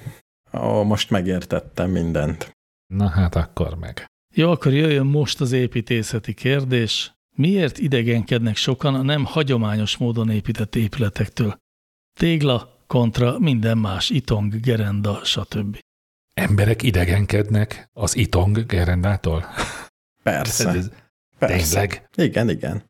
Azt se tudják, miből épült a házuk. Hát De hogy hogyha ha elmondják, tehát ha vennél egy házat, most veszel egy új házat, és az egyikre azt mondják, tök ugyanolyan a kettő, figyelj, ez téglából épült. A másikra azt mondják, figyelj, ez itongból épült. Melyiket választod? Na jó, de ez megint csak a tudatlanság, semmi más. Nem, ez az evolúció. Barlangba laktunk. Kőbe szeretünk lakni. És az itong az nem kő. Az Inkább nem, kő, mint bármi hab. más. De nem Kő, úgy, hogy belenyomod az ujjadat. Nem, de különben... Azért ráejteném a lábára annak, aki azt mondja, hogy az hab. Vagy ez különben lehet, hogy valami mostani divat, mert mostanában szívesebben veszem körül magamat fa tárgyakkal, például, mint műanyag tárgyakkal. Tehát jobban szeretek például tányérból is egy porcelánt, mint egy műanyagot. Tehát vannak valami olyan anyagok, amikkel szívesebben veszem körbe magam. Nem tudom pontosan miért. És a házzal is ugyanez van. Figyelj, az biztos, tehát ez megkérdőjelezhetetlen, hogy a tégla az egy tökéletesen természetes anyag. Igen, még a gerenda, fa. Még ezek, a, ezek az idegen nevű, még Y is van a nevében, mit tudni, mi van abban? Az emberek például szerintem szentül meg vannak győződve róla, hogy a beton sem természetes. Hát igen. Igen, pedig hát Pedig hát de. abban nem nagyon van műanyag. De különben szerintem jobb is a tégla, mondjuk hangszigetelés szempontból, nem? Mert a hangszigetelésben egy dolog számít, hogy nehéz legyen valami. Minél nehezebb, annál jobban Nem, szigeteli a nem, hangot. Ez nem, Nem. De ez nem így van. De nem a visszaverésre gondolok, Mi se. hanem hogy a szomszéd házba hallják. Az abban sem számít. Hát minden szilárd dolognál jobban szigetel a levegő például. Tehát ha van egy légréteg, az sokkal jobban De hangszigetel. hangszigetelésre. Azt mondom, hang, hang, hangszigetelés. Ha van egy légréteg, akkor ez sokkal jobban szigetel.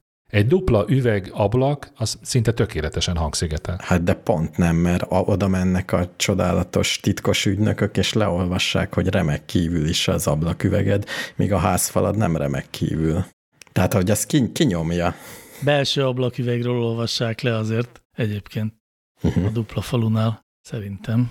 És az üvegrezgését ott valahogy ilyen fény, fényé Hát, alakítják. hát szerint, szerintem az, a- az a levegő egyáltalán nem hangszigetel.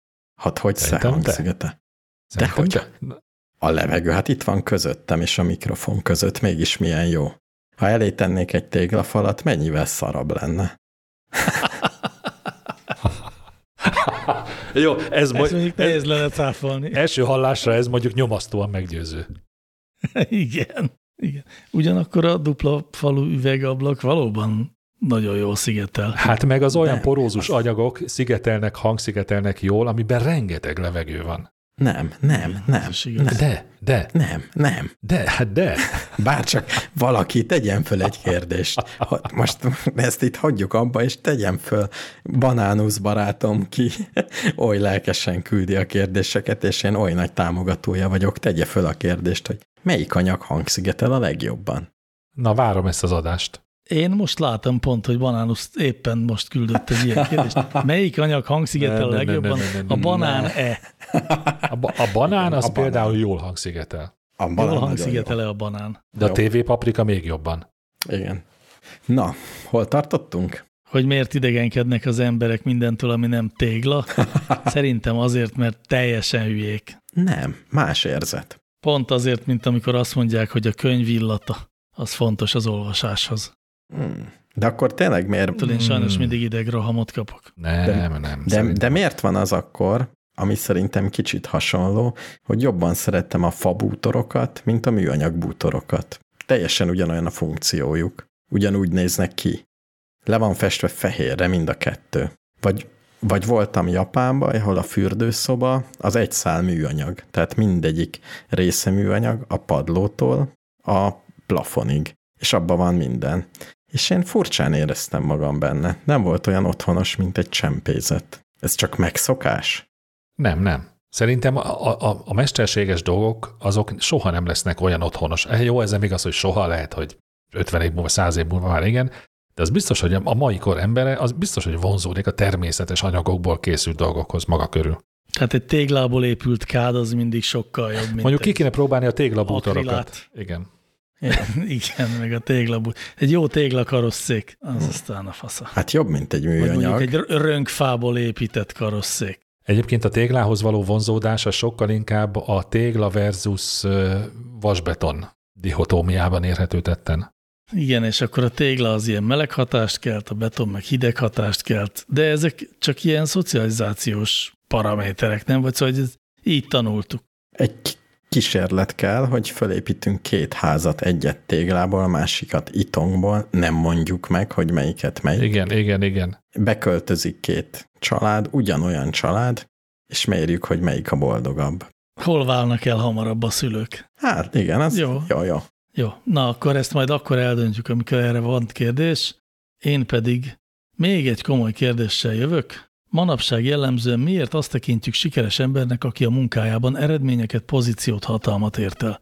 Miért nem tekintjük sikeresnek például egy háztartásbelit, aki összefog, támogat egy családot? Én sikeresnek találom. Én is. Azt a, azt a háztartásbelit, aki összefog egy családot. Abszolút, teljesen. No question. És még számtalan más dologban is lehet Családot valaki sikeres. összetartó, ezek a híres anyukák, akik akik körül forog az egész család, és mindenki szeret a fészkükbe megérkezni, ez szerintem... Azért ne zárjuk ki a lehetőségét, hogy egy apuka is össze tud tartani egy családot. Ne anyukázzuk már a család persze. összetartókat. Mint Corleone Jó. úr. Így van. Szóval igen, e, tehát ez a egyik megfejtésünk, a másik talán az, hogy manapság miért a pénzben mérjük a sikert, vagy hatalomban. Hát így a kapitalizmusban végül is az, a, az tűnik a végső célnak, nem a, a profit, a nyereség. Elég szomorú. De nem az van, hogy az sikeres ember, akire sokan azt mondják, hogy sikeres. Nem, szerintem az sikeres ember, aki magát sikeresnek tartja. Aki elégedett. Jó, hát ha ez, ez a definíció, akkor a kérdés nem, nem, nem értelmezhető, mert senkit nem tekintünk sikeresnek. Szerintem ennél, ennél bonyolultabb, mert szerintem az is sikeresnek érzi magát, aki nem elégedett, de a többi ember őt sikeresnek tartja. Én is valahogy ezt látom, hogy a sikeresség az a többi emberből áradó valamiféle figyelem vagy elismerés. És emiatt egy háztartásbelit sokkal kevesebb a, kevesebben látnak. Kisebb az elérése. Hogyha egy háztartásbeli, mennyire rossz ez a szó, az, nem tudom, celeb lenne, vagy itt, itt és ott lenne, akkor nagyon sikeresnek tartaná mindenki. Vagy a Force magazin 500-as listájára háztartásbelieket raknának föl. Háztartás. Az segítene. Beli. Micsoda szó? Hát jó, te használtad ezt a szót. Ez volt a kérdésben, és ja. bennem ragadt, de kitöröltem már.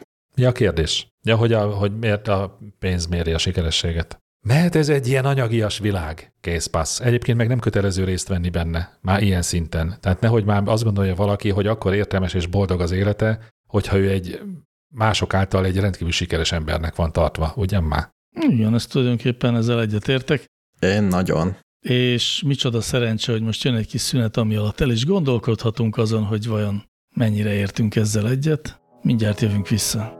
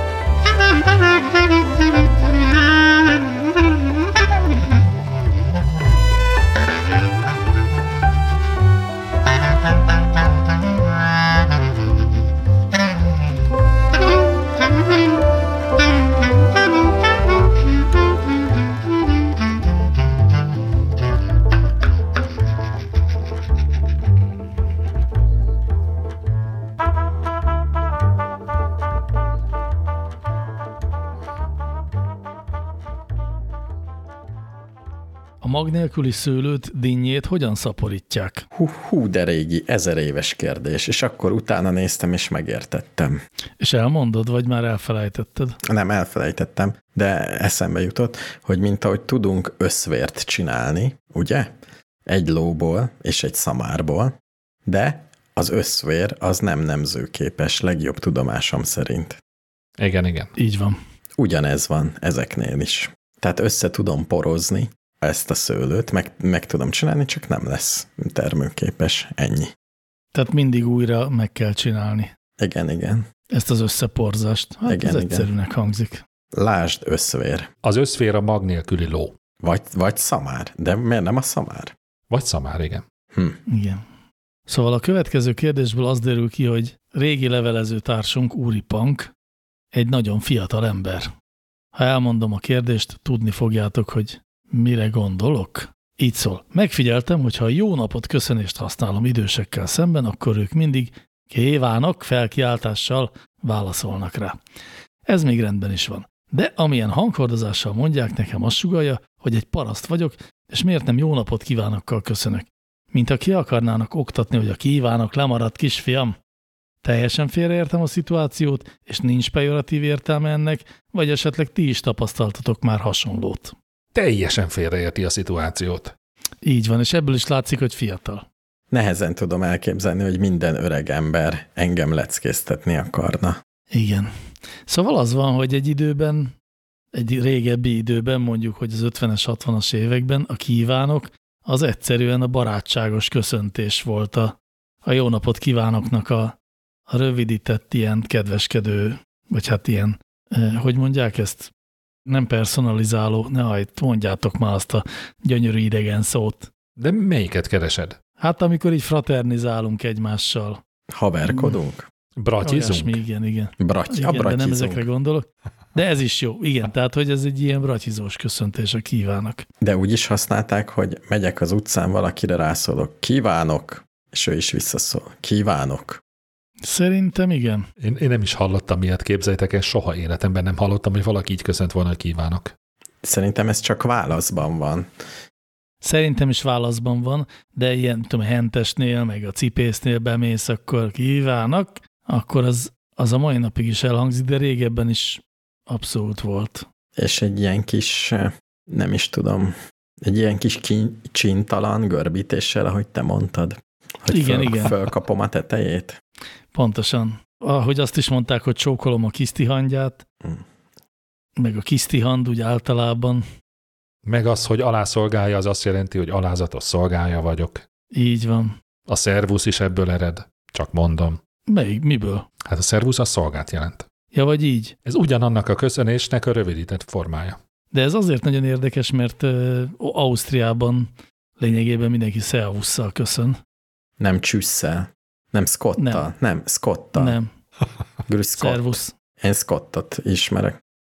A grüzgott az a, az a hivatalosabb, Igen, egyre de, hivatalosabb, a- mondjuk egy kvázi magázódós. de én de azt Az hallottam, hogy a, elköszönés az a szervusz.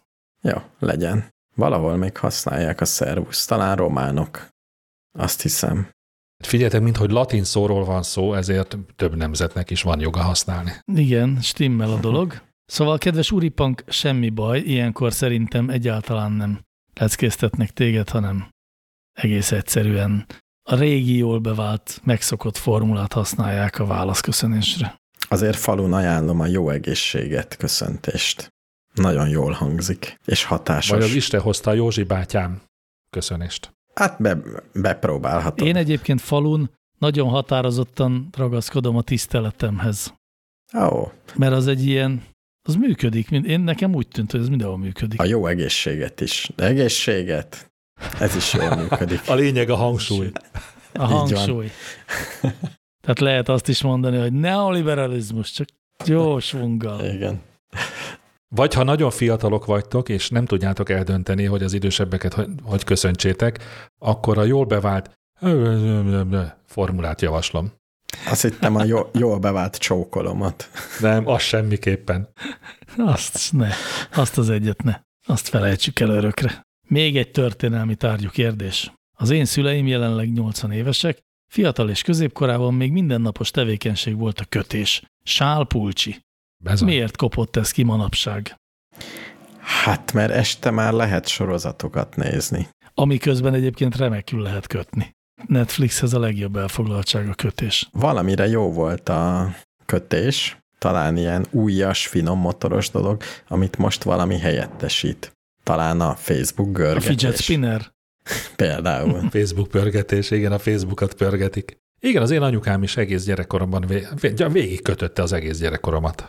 Az én anyukám is, és a nagymamám meg egyenesen egy időben ebből tartotta fenn a családját, hogy portás volt, valami szocialista nagyvállalat portáján, és ott egész nap ült, kiadta a kulcsokat, beengedte az embereket, és közben sapkákat kötött, meg kalapokat végestelen mennyiségben. Arra emlékszem, hogy anyukám egy, egy időben, vagy egyszer azt mondta, hogy nem éri meg, mert hogy nagyon drága lett a fonal. És akkor szokott rá, hogy a, a régebben általa kötött dolgokat lebontotta, és újabbakat kötött belőle, aztán erős leszokott. Tényleg volt ilyen. Hm. Igen, erre is emlékszem én is, de azt is észrevettem, hogy most nem olyan régen, amikor valami újat akartak kitalálni a, hát a libernyák csajok, akkor, ha emlékeztek, egy időben divat volt, hogy mindenféle fákat, meg mindent körbehorgoltak. Tényleg volt ilyen, volt ilyen, igen. Ez most volt tavaly, vagy tavaly előtt egy ilyen mozgalom is tele. Szóval, ami ugye azt jelentette, hogy mellékesen derül ebből csak ide, hogy a csajok tudnak horgolni, meg kötni. Nekem van ismerősöm, aki ebből tartja fönn magát. De mit csináltak? Körbehorgolták a fát? Igen, Uh-huh. De miért? igen, igen. Meg ilyen szemetes kukát, vagy padot. Hát díszítés. Igen, igen, Ez ilyenek a voltak. városi szépítő gerilla mozgalom, hogy ne egy kopott rozsdás összehányt. Mondjuk egy összehányt kötés, ez sokkal rosszabb, mint Hát épp ezt akartam mondani, hogy inkább ízléstelen kötött dolgokkal takarták el ezeket? Nem, nagyon ízlésesek voltak ezek a Képeken nem kötött nézett dolgok. ki annyira rosszul. De érdekes, ebből kimaradtam teljesen. Továbbá a két lányom közül az egyik az épp mostanában jelentette be, hogy már pedig akkor neki az lesz az új hobbija, hogy kötni vagy horgolni fog, Hm. és tudom, hogy ezt fogja csinálni, valamint még azt is el szeretném mondani, hogy az összes családi vonatkozást eláruljam, hogy a feleségem viszont nem is olyan régen, mondjuk egy 5-6 évvel ezelőtt elvállalta a Kreatív Kötés, Kreatív Horgolás és Kreatív Keresztemes Himzés című három magazinnak a főszerkesztői tevékenységét, Ez igen. és egy ideig ezeket az újságokat vitte. És hát figyeljetek, e, ugye azt kell elképzelni, egy magazin, ahol ilyen szép ruhák vannak, mindegyik ez egy viszonylag rossz rövid cikk. Már úgy értem a viszonylag rosszat, hogy mit lehet kihozni abból, hogy ez itt egy sapka. És erről kell írni egy flekket. Tehát ez így eleve rossz, de utána jön egy teljes A4-es oldalnyi, sűrű szöveg, ami így néz ki. 1 a 2B, 2 a 1 a 2B, 2 a 1 a Jaj, de szép. ami Jaj, de valamilyen szép. szem, szemek kottája, és akkor ezt szerkeszteni, tehát végig ellenőrizni, hogy nem volt elütés benne. Mm. Fú, az nagyon durva. Figyelj, és FX Mester ki rajta tartod a szemedet az influencer univerzumon. Ott már megjelent a kötés és horgolás, mint nem is tudom, mint nézőnövelő tevékenység. Mármint, hogy élőben lehet követni egy kötést, tehát, hogy Ú, egy az ilyen mennyire három szép órás lenne. stream. Igen, igen. Nem mi van a táskámban, hanem mit kötöttem reggel. Érdekes lenne. Mm, hát én nem követek olyan csatornákat, ahol rendszeresen sapkákat horgolnak. Szerintem nincs becsülete manapság a kötés horgolásnak. Hát nem tudom, szerintem meg lehet, hogy van. A, a kötött horgol dolgoknak abszolút reneszánsza van. Vagy hogy becsempészem ide azt a re- a 70-es, 80-as évek egyik közkedvelt viccét, hogy nincs becsülete a fürge ujjaknak. Jó, fiatalabb hallgatóink kedvéért mondjuk el, hogy ezekben az időkben a kötéshorgolással foglalkozó újság, ilyen print magazin címe az volt, hogy Fürge ujjak. És mire asszociált ebből egy egészséges felnőtt férfi? Hát arra. Vagy nő, a ő is arra. Vagy nő. Nem, akkoriban még nem. Hmm. Na, jó van, menjünk tovább. na, lássunk Menjünk valami. tovább, igazatok van. Szóval van azért kötéshorgolás most is, csak már nem kell talán ebből megélni. Következő kérdésen szerintem akár még össze is tudunk vitatkozni. Maradhat üresen nevű hallgatónk küldte. Miért sugárzik egyesek tekintetéből az értelem, és miért visít valaki arcáról, hogy buta? Nem előítéletről beszélek, hanem egy megfigyelésről. Ránézel emberekre, ostoba arcuk van, beszélsz velük, és tényleg ostobaságokat mondanak. Ránézel emberekre, értelemtől sugárzó arcuk van. Beszélsz velük, és tényleg értelmesek. Hogy ülhet ki az IQ, vagy ellenkező esetben az üresség az ember arcára tekintetére? Honnan tudja az arcizmunk, hogy hülyék per értelmesek vagyunk? Na ez az, amit még nem mertek föltenni egy mesterséges intelligencia képfelismerő robotnak, hogy az arcképeket és az IQ-t összepárosítsa. Ez a, beme- ez a tanító adat. Szerintem, de. Tényleg? Szerintem ezt csináltak ilyet. Csak nem tudom az eredményt. És utána egy bármilyen arcról megmondja, hogy kb. milyen IQ. Én szeretném megóvni attól magunkat is, meg a többi kedves hallgatót is, hogyha valaki úgy kezd egy mondatot, hogy nem előítéletről beszélek, hanem egy megfigyelésről, akkor elkézem biztosak lehetünk abban, hogy előítélettel állunk szemben. Tehát ez, kedves, maradhat üresen, ez maga az előítélet. Na jó, de várj, várj, várj, de ez, de ez az előítéletek közül a jobbik fajta, mert legalább egy picit szégyelli. hát igen. És képzeljétek el, hogy nekem is van ilyen megfigyelésem. Akár előítéletesség, akár nem. Nem azt mondom, hogy százszázalékos biztonsággal meg tudom mondani, de több ilyen emlékem is van, hogy valakinek az ábrázata korrelált az értelmi képességével. Hát igen, egyeseknek korrelál, míg másoknak meg nem korrelál. Igen, igen. De mintha az a tapasztalatod, hogy több embernek korrelál, mint akinek nem. Hát ezt nyilván megjegyzed, mint érdekes egybeesést, Ja, lehet, míg hogy az csak átlag, az... többit meg nem jegyzed meg. Igen, Na jó, lehet, de, hogy... de lehetne az is egy érdekes megfigyelés, hogy nézd már ezt a végtelen ostoba arcú embert, milyen intelligens. Ez is Nekem megmaradhatna több, bennem. több ilyen jó haverom van. Igen? Nagyon ostoba Bocs. arcú barátaid vannak? Remélem nem hallgatjátok ezt a műsort. Nem tudom, most el kéne gondolkodnom. Nekünk hármunknak értelmes képe van? Hát, Őszin, őszintén. Hát, hát, azért... nekem igen.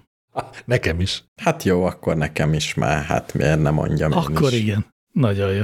És mi volt a kérdés? Egyébként az a jobbik verzió, hogyha ostoba arcunk van, és értelmesek vagyunk. Így van, így van, mint egy semmire kellő okos arc. Egyébként csak egy pillanatra fordítsátok meg, és egyből biztos eszetekbe fog jutni egy-két ismerősötök. Az intelligensnek látszó arca, ami mögött végtelen ostobaság lapul. Igen, tényleg, ez gyakoribb. Igen. Ugye, hogy ilyet könnyed mondani? Igen. Jó, szóval, hogy ez egyszerűen csak ez nem így vanna. Akkor azt hittem, hogy ezen vitatkozni fogunk, de sehol semmi vita. Nagy az egyetértés, és Bocs. bátran belevághatunk a következő kérdésbe.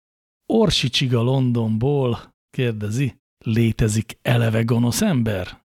Olyanra gondolok, aki mentálisan teljesen egészséges, és nem az élete során a nevelési vagy egyéb szociális minták miatt követel gonoszságokat. Itt pont van, de én folytatnám. Ha nem, akkor miért is követel gonoszságokat, ha nem nevelés, nem szociális minta és nem mentális defektus? Hát gene- genetika Nincsen genetikailag gonosz ember. és hókuszpók. A rossz gyerekkora volt? Hát, Neki nehéz gyerekkora volt, egész biztos. szóval Őt nincs. verte az apja, nincs. vagy meg az anyja is. Szentül meg vagyok győ, róla győződve. Az, hogy minden ember egyelőnek születik, abban, abban nem, de, de hogy, hogy minden ember alapvetően egy jó, jó szándékú lénynek születik, abban egészen biztos vagyok. Ezt csak elrontani lehet. Mondjuk az első két évben ezt azért erősen titkolják az emberek. Igen. Igen, van az az értelmes arcuk, miközben végtelen ostobaságokat csinálnak. Igen. Hát nem tudom. Szerintem nincs eleve gonosz ember. Sőt, én tovább megyek. Nincs veleig gonosz ember sem. De a gonosz ember, az, hogy hogy lett gonosz, az inkább azt mondjátok, hogy nem születik senki gonosznak. De létezik gonosz ember, aki pont ilyenek miatt. Mert a gyerekkora, mert így meg úgy, és, és amikor te megismered, ő gonosz. Csak azt mondjuk, hogy nem született ő sem így, hanem kellemetlen így, így, így, körülmények. persze. Tehát igen. Vagy egyszerű pech, lehet, hogy nagyon kellemes körülmények, lehet, hogy Szóval, hogy egyszerűen csak olyan körülmények között erről beszélünk, amik nem illeszkedtek az ő pszichéjéhez. Uh-huh. Rossz kombináció. Ja, Túlságosan megengedő szülők, túlságosan ö, könnyű élet, túlságosan rossz értékrendszer. Milyen szar lehet beleszületni egy végtelen gazdagságba, ahol semmit nem kell elérjél. ebből a szempontból elég érdektelen, hogy eleve nem születik senki gonosznak, mert én inkább felnőtt emberekkel találkozom, akik közül van gonosz, meg kevésbé az. Meg egyáltalán nem. Jó, megállapodtunk abban, hogy nincsen eleve gonosz ember. Szerintem a velejéig gonosz az egyébként azért létezik, ugye mondtad korábban, Igen. doktor úr, hogy velejéig gonosz ember nem létezik, és hogy nyilván a velejéig gonosz, abszolút százszázalékos gonosz ember talán lehet, hogy nem létezik, bár én ezt is el tudom képzelni, de hogy a 97%-ig gonosz ember az minden gyakorlati szempontból egy velejéig gonosz ember. De én abban sem hiszek, hogy 97%-os gonosz ember van. Hány százalékig hiszel benne? 20.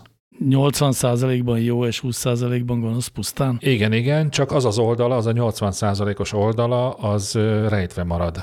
És ennek ezer oka lehet. Jó, de engem megint csak nem vigasztal az, hogy otthon a halával nagyon kedves, és minden nap megegteti, amikor hát bármilyen kapcsolatba kerülök vele, gonoszan viselkedik szemben, velem szembe. Tehát az nekem száz százalékig gonosz.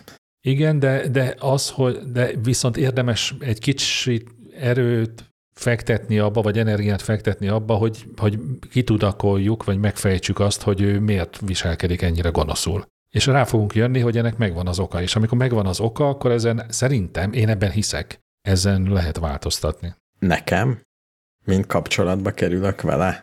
Igen, igen közösen. Neked, oh. igen, neked. Mostanában túl sok Feldmárt hallgatok, akinek erre az a válasza, hogy menekülj. Az is egy megoldás. Nem, igen, tehát a, igen, én sem mondom azt, hogy mindenki vegye a vállára, és érezze úgy, hogy illetékes abban, hogy minden embert megjavítson. Nem. Én közben Mr. Univerzumnak csak tényleg lábjegyzetként mondanám Feldmárral kapcsolatban, hogy menekülj. N- nem, azért bárcsak banánuszt kérem, hogy egy feldmáros, banánusz barátomat egy feldmáros kérdést Igen. tegyen be, hogy szereti, Feldmár András fenekébe felcsúszson egy banán szereti-e. Feldmár a banánt? Nem, az nem az a kérdés. A kérdés az, hogy szereti a banán Feldmárt. Például, például. Na jó, de ne, ne tekeredjünk el a gonoszságtól. Én azt gondolom, hogy én, ke, én ke, kétfelé vetélkedek szőrös melkasomban. Amennyiben is hiszek abban, amit doktor úr mond, hogy, hogy minden emberben meg lehet keresni a, az okát annak, hogy miért gonosz, abban nem hiszek, hogy ez nekem bármilyen szinten is dolgom lenne. Í- így, én is ezt e- egyetértek. De azért az, kíván, azért az kívánatos, kívánatos, hogy valaki azért magára vegye ezt a feladatot is.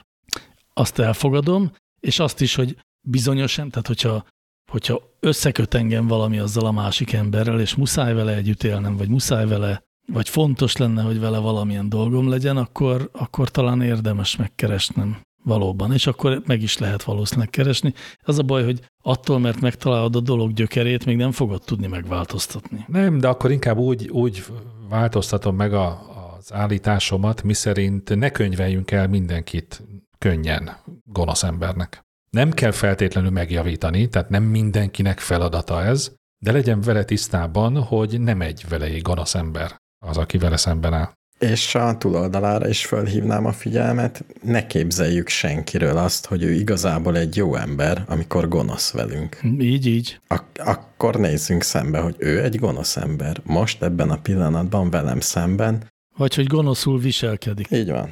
És ezt ne, ne kenjük el azzal, hogy ő igazából nagyon szereti az állatokat. Vagy hogy jó ember ez általában nem szokott megverni, csak pont most. Igen. Nem, ha valaki megver minket, akkor menekülj. Feldmárral szólva. Na jó. Bendő kérdezi, napi egyszeri étkezés tartható-e, vagy káros a szervezetnek? Ha-ha. Utána néztem. Végtelen nyúlüreg. Na. Végtelen nyúlüreg. Tényleg. Ez, igen. Van egy ilyen egész szervezet, aminek az a neve, magyarul kiejtve, hogy OMAD, One Meal a Day. Ó, És az a lényege, hogy minden nap ugyanabban az órában eszel egyszer. Van egy-két kiegészítés, tehát 23 óráig nem eszel, és utána megint eszel. És ennek, mint minden tisztességes fogyókúrának, meg minden tisztességes elméletnek hatalmas rajongótábora van, egyre nagyobb Magyarországon is, és űzik emberek, elsősorban fogyás miatt, mert itt is azt mondják, hogy bármit tehetsz, amit csak szeretnél. De megjelentek az életmódguruk is, hogy ez gyakorlatilag mindenre jó, és megváltoztatja az életedet, ha ezt csinálod. Egyébként ki is nyomoztam, hogy van olyan ember, aki öt éve csinálja ezt. És milyen eredménnyel? Jól néz ki a képen. hát ennyit okay. tudunk, és még tud értelmes mondatokat írni. Tehát összefüggő, ang- összefüggő De ugye angol az lehet, mondatokat. Hogy, Igen.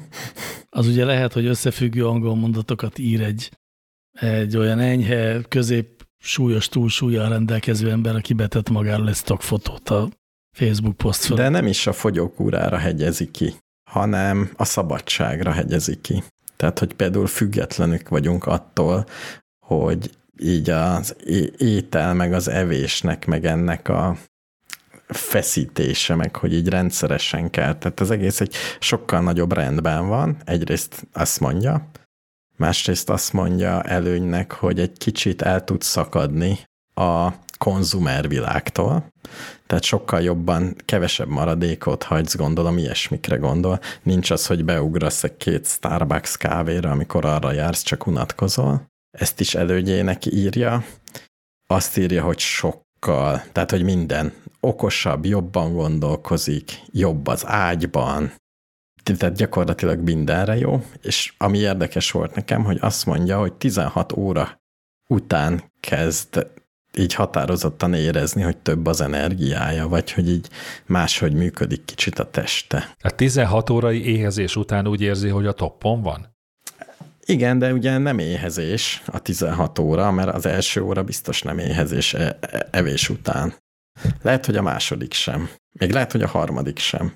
És az is lehet, hogy ha így beállt a szervezete, akkor neki a 16 óra után sem éhezés, csak a test, teste máshogy viselkedik egy picit. Jó, de nem a folyamatos zabálást, meg nasolgatást kell ezzel szembeállítani, hanem a mondjuk a naponta háromszori evést. Tehát ugyanazt a hatást el tudod érni, akkor sem függsz a, az anyagcserét beviteli oldalától annyira, hogy az teljesen meghatározna az életedet. Hát de sokkal, sokkal kevésbé függsz, hogyha egyszer eszel, mint ha háromszor. Nem, szerintem sokkal jobban függsz. Egyrészt egész nap a természetes ösztönöd ellen harcolsz, majd aztán a 23. órában viszont, ha nem eszel, akkor valószínűleg még erősebben mardos a, a, a, a vágy, mint egy átlagember szokott. Szerintem ez, a vacsora előtt. Ez, ez lehet, hogy az első időben igaz, de úgy, szerintem ahogy rááll erre a szervezeted, és a szervezet iszonyú dolgokra rá tud állni, Hát és igen. Szóval most, most meg kimondtad a kult szót. De itt is a szervezet rááll egy iszonyú dologra. De, de hát igen, de nem ezt mondom, hogy nem tudom pontosan mi az iszonyú, de hogy a, nem is tudom, az eszkimók viszonylag kevés gyümölcsöt esznek, meg zöldséget, úgy arányaiban, és mégis elvannak. Ugyanúgy nem tudom. Valakik meg azt mondják, hogy egyél egy nap hatszor, mert az a jó. Nem ötször. Mert ha akkor lesz igazán boldog a szervezeted. Ezt én nem tudom. Én mindenféle megerőszakolástól azért én óvnám az embereket. Először is az evés az öröm. Tehát azért ne, az, ne azt gondoljuk már az, hogy ha valaki eszik, akkor az valami egészen elképesztő kényszer, vagy nem tudom, borzalom. A másik oldala viszont, a másik oldala meg, hogy az ilyen túlhajtott dolgokban egyetlen közös van, ami, ami egyetlen jó van, ami közös, az, hogy egy picit talán a mértékletességre neveli az embereket. Mert az tény is való, hogy Hát meg az önkontrollra. Igen, tehát hogy, a... hogy, hogy, igen, hogy legyen már legalább annyi akaraterőnk, hogy most oké, okay, hogy most izé éhes vagyok, de azért csak kibírom még három órán keresztül, amikor mondjuk együtt teszem a családdal. Jó, de ezt is te mondod, hogy az evés az öröm, és ez, ezt olyan természetesnek veszed, amikor egy, egyáltalán nem így van. Tehát valakinek, meg vannak olyan helyzetek, amikor az evés nem öröm, hanem egy időrabló tevékenység. Lásd, extrém példákkal nagyon tudom bizonyítani, hogy vannak ilyen helyzetek.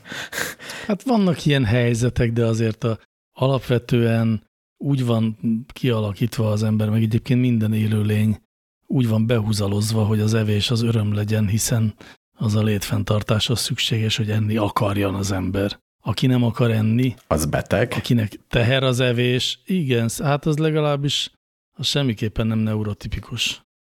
Én elég sok, vagy már múltkor beszéltünk ezek a, mikor csak egy nap ehetsz egy joghurtot.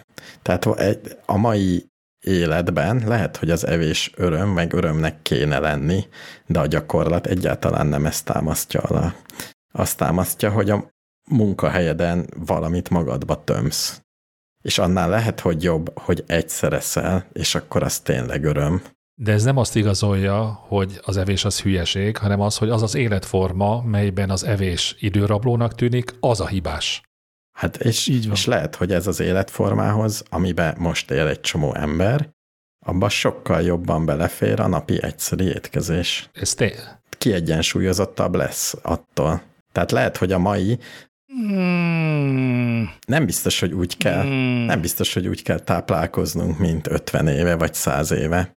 Lehet, hogy teljesen más szokások lesznek. Lehet, hogy ezek előfutárai valaminek, amire mi is eljutunk. Lehet.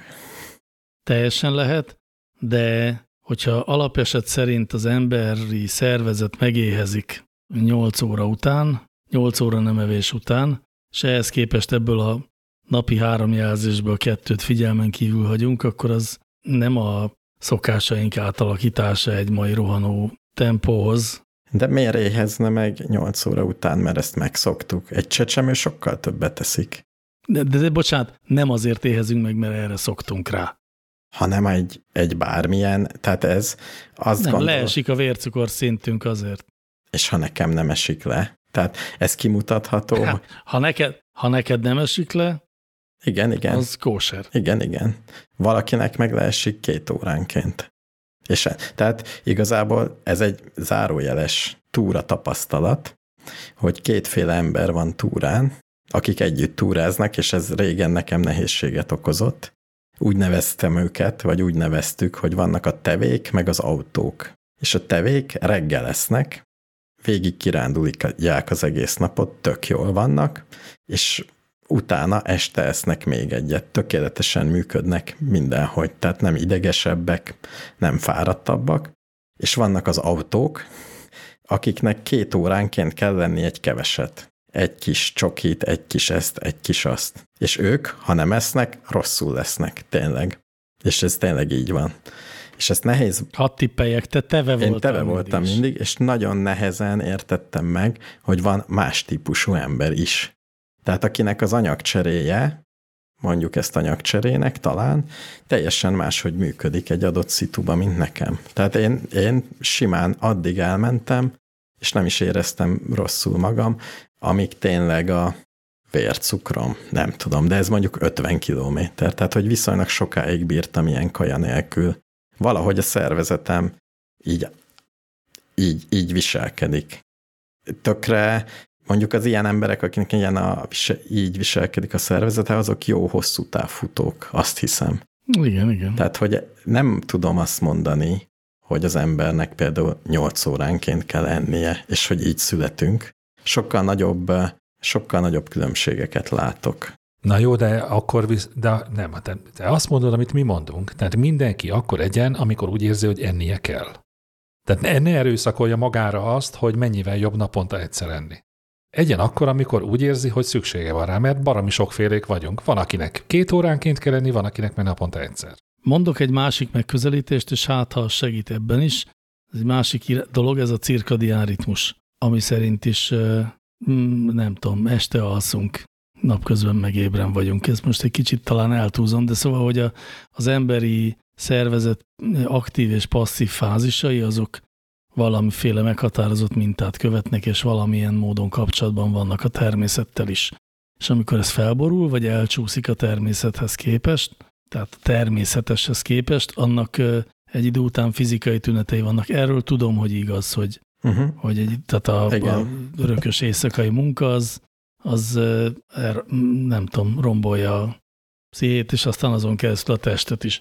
És akkor erre az analógiára ez felhúzható a kajára is, hogy ha van egy természetes ritmusa az evésnek, akkor annak mindenféle meghekkelése az nem biztos, hogy egészséges. Jó, de erre meg azt mondom, hogy ha már a fogazatunk mindenevő, és akkor az mi mindenevők vagyunk alapvetően, látszik a fogazatunkon, meg a bélfelépítésünkön, akkor vannak a vegánok, meg a vegák, akik meghekkelik magukat, és gyakran erőszakkal kezdenek nem ö, húst tenni, mert azt gondolják, hogy védjük az állatokat, bla bla bla. Nem azért, mert nem esik nekik jól a hús, sőt, nagyon jól esne, meghekkelik magukat, és mégis vannak olyan pozitív testi elváltozásaik, amikről beszámolnak. Még akkor is, hogyha erőszakot van, és vannak tesznek. olyanok is, akik negatív testi elváltozásokról számolnak Így van. be, és akiket az orvosuk visszakényszerít a Abszolút. minden evésbe. Én is azt mondom, abszolút. Én azt mondom, hogy lehet úgy pozitív hatások egy emberen, aki egy ö, nap csak egyszer eszik. Tehát, hogy ez, ez működhet, ezt mondom. Emiatt kerestem egy öt éve, meg egy két éve ö, így élő embert, aki erről beszél. És el lehet olvasni, hogy ő mit gondol erről. És ő például azt gondolja, hogy neki ő boldogabb, hogy így csinálja. Ezzel tökéletesen egyetértek, hogy valakinél ez abszolút beválik, mint módszer. És én ezt el, elhiszem Én is egyetértek, csak én azt gyanítom, hogy az is lehet, lehet, tehát több, több megoldás is lehet, de az is elképzelhető, hogy amikor valaki átáll a napi egyszeri evésre, akkor nem a szervezete és az anyagcseréje az, aki tapsikolva boldog ettől a dologtól. Lehet, hogy de, de az is lehet, hogy nem. A szervezete és az anyagcseréje az nem örül ennek a helyzetnek, de a pszichéjének sokkal jobb az, hogy, hogy, hogy uralkodni képes magán Ugyanígy egy mint ahogy hogy hozzak egy extrém példát, az anorexiás szervezete a legkevésbé sem örül annak, hogy nem eszik a, annak a szervezetnek a tulajdonosa, de a pszichéje az nagyon is örül neki, és amikor már nagyon sovány, akkor is kövérnek látja magát, pusztán azért, hogy elhitethesse magával, hogy ez a dolog, ezt ő irányítja, ez az ő felségterülete, ebbe senki nem szólhat bele, és ezért ő ezt, tehát ő neki, érted, pozitív örömérzet az, hogy, hogy nem eszik. Én erről csak olyat tudok, mert úgy, hogy akik ették ezt a napi joghurtot, tudod, aki egy, na, egy napi joghurtban minden benne van című Ja, dolog. igen, Soylent. Igen, és azokból is vannak több évesek, akiknél olvastam fórumokban, hogy büszkelkedtek, hogy a vérképen még tökéletes. Tehát, hogy, hogy a szervezete alkalmazkodott ehhez, és ő jobban érzi magát, és a szervezetének sincs baja az orvostudomány jelenlegi állása szerint. Abszolút el tudom hinni ezt simán. Még azt is, hogy átlagosan is jó hatása van. De szerintem mi csak azt mondjuk a doktor úrral kart-karba öltve, hogy mi valahogy abban hiszünk, hogy az ilyen, hogy az ösztönöket túl sokáig a háttérbe szorítani, vagy elnyomni, és valamilyen mesterséges koncepcióval felülírni, az lehet rossz is. Ezt, ezt így elismerem, hogy lehet rossz is, így van. Ettől függetlenül azt is elképzelhetőnek tartom, hogy 50 év múlva már csak egyszer fogunk enni egy nap. Meg én azt mondom, hogy az ösztönöket eh, nem tudom így elfolytani, vagy eleinte egy jobb szokás érdekében megerőszakolni, az lehet jó is. Sőt, mint hogyha egy új szokást hoz, általában kéne, hogy valami ösztönös dolgot megerőszakoljál egy picit. Tehát ritkán megy lendület. Ugye az egész emberi lét azon alapul, hogy megerőszakoljuk az ösztöneinket. Tehát ez emelt ki minket, hát nem pont ez, de ez különböztet meg minket az ösztönlényektől, az állatoktól. Tehát igen, az egész emberi lét, az egész emberi történelem ezzel van kikövezve, hogy megpróbálunk órá lenni azokon az ösztöneinken, melyek az állati sorba húznának minket vissza. Tehát van ilyen is. Hát a kockakövek között van ilyen is, aztán vannak egész másfélék is szerintem, de ez egy fontos elem, szóval egyetértek, hogy a, igen, igen, igen. Tehát mindenképpen attól vagyunk mi a legmagasabb rendű létforma, mert képesek vagyunk az ösztöneinket irányítani, vagy felülbírálni. Úgyhogy lehet, hogy ezek az úttörők lesznek aztán majd a nagy történelemkönyvekben száz év múlva azok a nagy tiszteletnek örvendő hősök, akik elindították ezt az egészet. Mint ahogy a vegánok, akik elindították, hogy nem esznek húst. Ők, Az- igen, majd őkre is. Az való, azt, azt el, előrébb gondolom, hogy ez lesz a dolog, hogy nem eszünk húst előbb-utóbb, mert minek? Én, mert elpusztulok. Mértékletesség, mindenkinek ezt javaslom, hogy gondolja át. Egyébként az orvosi szaklapok ezt hosszú távon még nem támogatják, ezt a egyszer eszünk egy nap. Tehát nincs, nincs igazán jó kutatás, mert kevesen csinálták ezt hosszan, de úgy óvatosan nyilatkoznak erről. Egyébként a, veg, a vegán étrendet sem támogatják a tudomány mai állása szerint. Hm.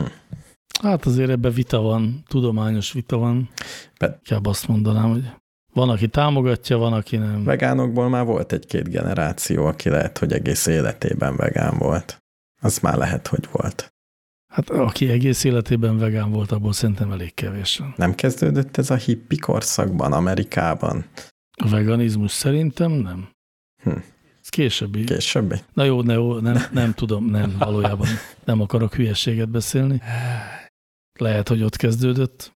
Szóval én azt mondom, hogy aki ki akarja próbálni az omad étrendet, az egy kísérletnek biztos érdekes. Hát egy fél évig, hogyha ezt csinálja, vagy egy negyed évig, három hónapig, az biztos, hogy az nem jelenti azt, hogy utána szörnyű kontroll laborokkal fog kijönni a Valószínű. az. Meg azt különben azt mondják mindenhol, hogy lehet vele fogyni.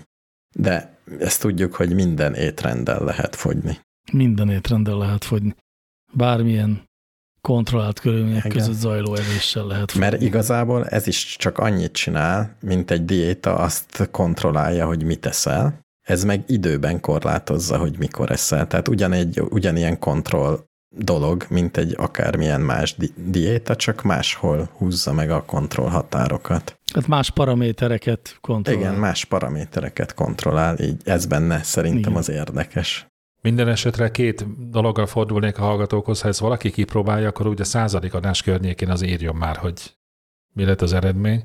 Hát, hogyha a negyedik adás körül kipróbálta, akkor írhat most is. Akkor, akkor most is írhat, igen. Valamint, hogyha Sobert Norbert beszáll a bizniszbe, akkor fogjon gyanút. Ezt javaslom meg. Igen. Jó, ez mm, Sobert Norbi emlegetése méltó végszó ennek a mai estének. Sikerült becsempésznem az adásba a nevét. Megkapod, megkapod a csomagot ma is. Így Van, hú.